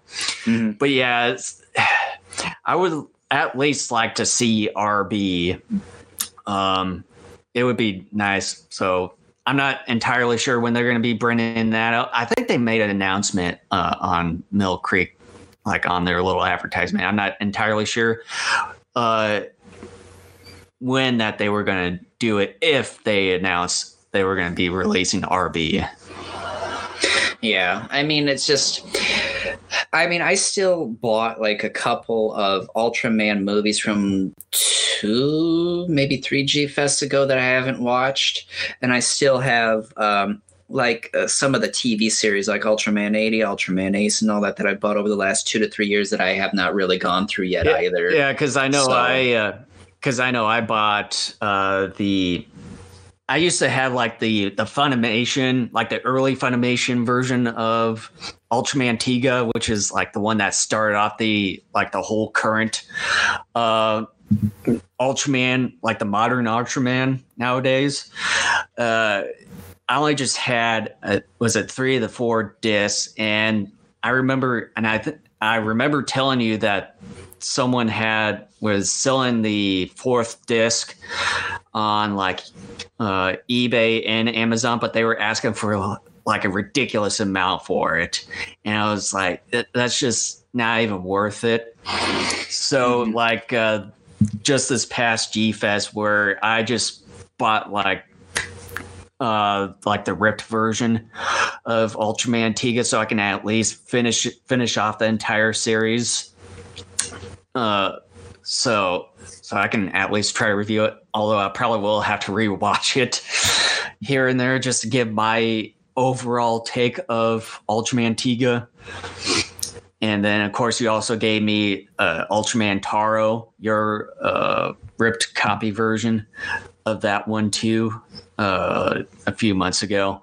Is so Tiga the to... first Heisei Ultraman? Jason, uh, yeah, Jason yeah. can't see the YouTube chat because he's uh, checking. Was it a Twitch chat or whatever? Yeah. Um, so he can't see this, but yeah, he's saying Tiga's the first Heisei Ultraman. Yeah, it is. Uh, it is the first uh, Ultraman in the Heisei and has since been con- continuing on from Tiga. I hate non-stop. this delay. It's such a long delay. We're like we're, our feed, at least on YouTube's like two minutes behind. Like, anyway, we keep going down a rabbit hole. You talk about a rabbit hole. We're talking about the final episode of uh, of the uh, of the year. We keep going down these different rabbit holes. We talk about hotel reservations and now Ultraman. Yeah, uh, but yeah, I would love to uh, watch any sort of Japanese TV show. The problem is, is that this time of the year I like to watch a lot of Christmas movies, so I don't think I'll same, be able to have same enough, here. Yeah, I don't think I'll have enough time to go through anything. We'll see. Uh, time will tell. But what we'll do is we'll work out uh, some of the logistics. Um, I think one of the most important things is just figuring out a date. So we'll try to figure that out. Shut up, kids. Um, we'll try to figure that out, and then um, and then we'll just kind of figure out to like as far as content. Like i think the more we sit here and talk about this because we spent gosh like 15 20 minutes at least on this um, yeah we're getting we're, we're actually getting close to three we don't know how to close this show. Pod. that if there's yeah, one don't. thing you can give us a one star review on itunes for it's because we don't know how to close out podcast properly but yeah um, so i would i would i would at least say uh trying to end out ep, uh, our episodes and stuff. Uh, I just want to. El Rey didn't do Godzilla a year or two ago. No, I'm going off of Godzilla Productions. Uh, comment here. Yeah, because uh, it was a year or two ago. El Rey didn't do Godzilla for Christmas. They did Nightmare on Elm Street, which I thought was the weirdest thing. But they think uh, Nightmare on Elm Street is also a Christmas film series. But uh, I would just at least like to try to close out this episode. Uh, you know, with this here. Uh, make sure to uh, subscribe to us on these uh, following podcast networks uh, Apple Podcasts, Google Play, uh, or Google Podcast. Uh, iHeart Radio, Spotify, and TuneIn as well. And then also follow us and subscribe to us on these following streaming networks, which is YouTube, Twitch, DLive, and Periscope as well. And you can also like and subscribe to us on these following social networks uh, that you see here. And you can also find us over at daikaijunetwork.com, where we also uh, archive our uh, uh podcast episodes, both uh, video and audio forms uh, as well. So there you go. Yes, and please uh, review us. Uh, five stars would be nice, um, or thumbs but, up. yeah, um, and then please, uh, you know, if you can tell your friends uh, about us too. Uh, I would assume if you tell your friends about us that you like us. Uh, otherwise, you probably would be like, "No, f those guys." But, um, but you know, that's kind of what helps our podcast grow and and and all that fun stuff too. Because we would like to. Um, one of the ideas, though, just a quick idea, and I don't think we're going to do this, but this is sort. I'm sort of mildly joking about it, but I think it would be fun for us to do at some point. I always thought one of the things we could do. Uh, Oh, You're God. gonna like this. You're gonna like this. I, I always thought, and this is a idea I've had over the last like few days. I thought it would be a great idea if we marathoned the anime trilogy and did it live on YouTube. Well, did that, did we did we do commentary on no, we didn't uh, do commentary on any of them, not the anime ones. Okay. Because remember, we just got those. And the only ones we've done commentary on since G Fest have been the Monsterverse films. If we do do this, I probably would say maybe wait until January, like the beginning of the year. Because let's see, the first film is like an hour and a half, I think. Second film's an hour and 40 minutes. Last one's, I think, an hour and a half. So you have three and a half. You have like four and a half, five hours, Oh god, roughly. that would be like our longest episode ever. Holy shit. We'll have we'll have yeah. to Oh, thank you, Godzilla later. Productions. Yeah, that would greatly help us out to, uh, if you could spread the word. You know, share posts or anything from like our Facebook page or other social networks that Yes, please do. accounts. Yeah, I really mean, appreciate it. part of it's our fault. We don't do a whole lot to advertise. Like we don't spend enough. Oh fuck! Uh, um, we don't spend enough money, like you know, really advertising our pages and stuff like that. But um, part of it is just because we are afraid that if we advertise too much, people are going to expect a lot more. And because, like we've said before many times, you know, uh, on this podcast, I'm really busy raising two young kids, and Jason's busy with work, and he's wanting to do some um, other things too. But um, yeah, I just I would like for us to do And- more. It's just um, and and two, we it just of isn't going to work out right now. and two, we sort of consider this thing as our our hobby most Yeah. of the time. Yeah, but So um, that's sort of the reason why we didn't we haven't really done too much with it. And then two, we also said that we try to prevent this as being our job. Uh like being like our full time full on time job.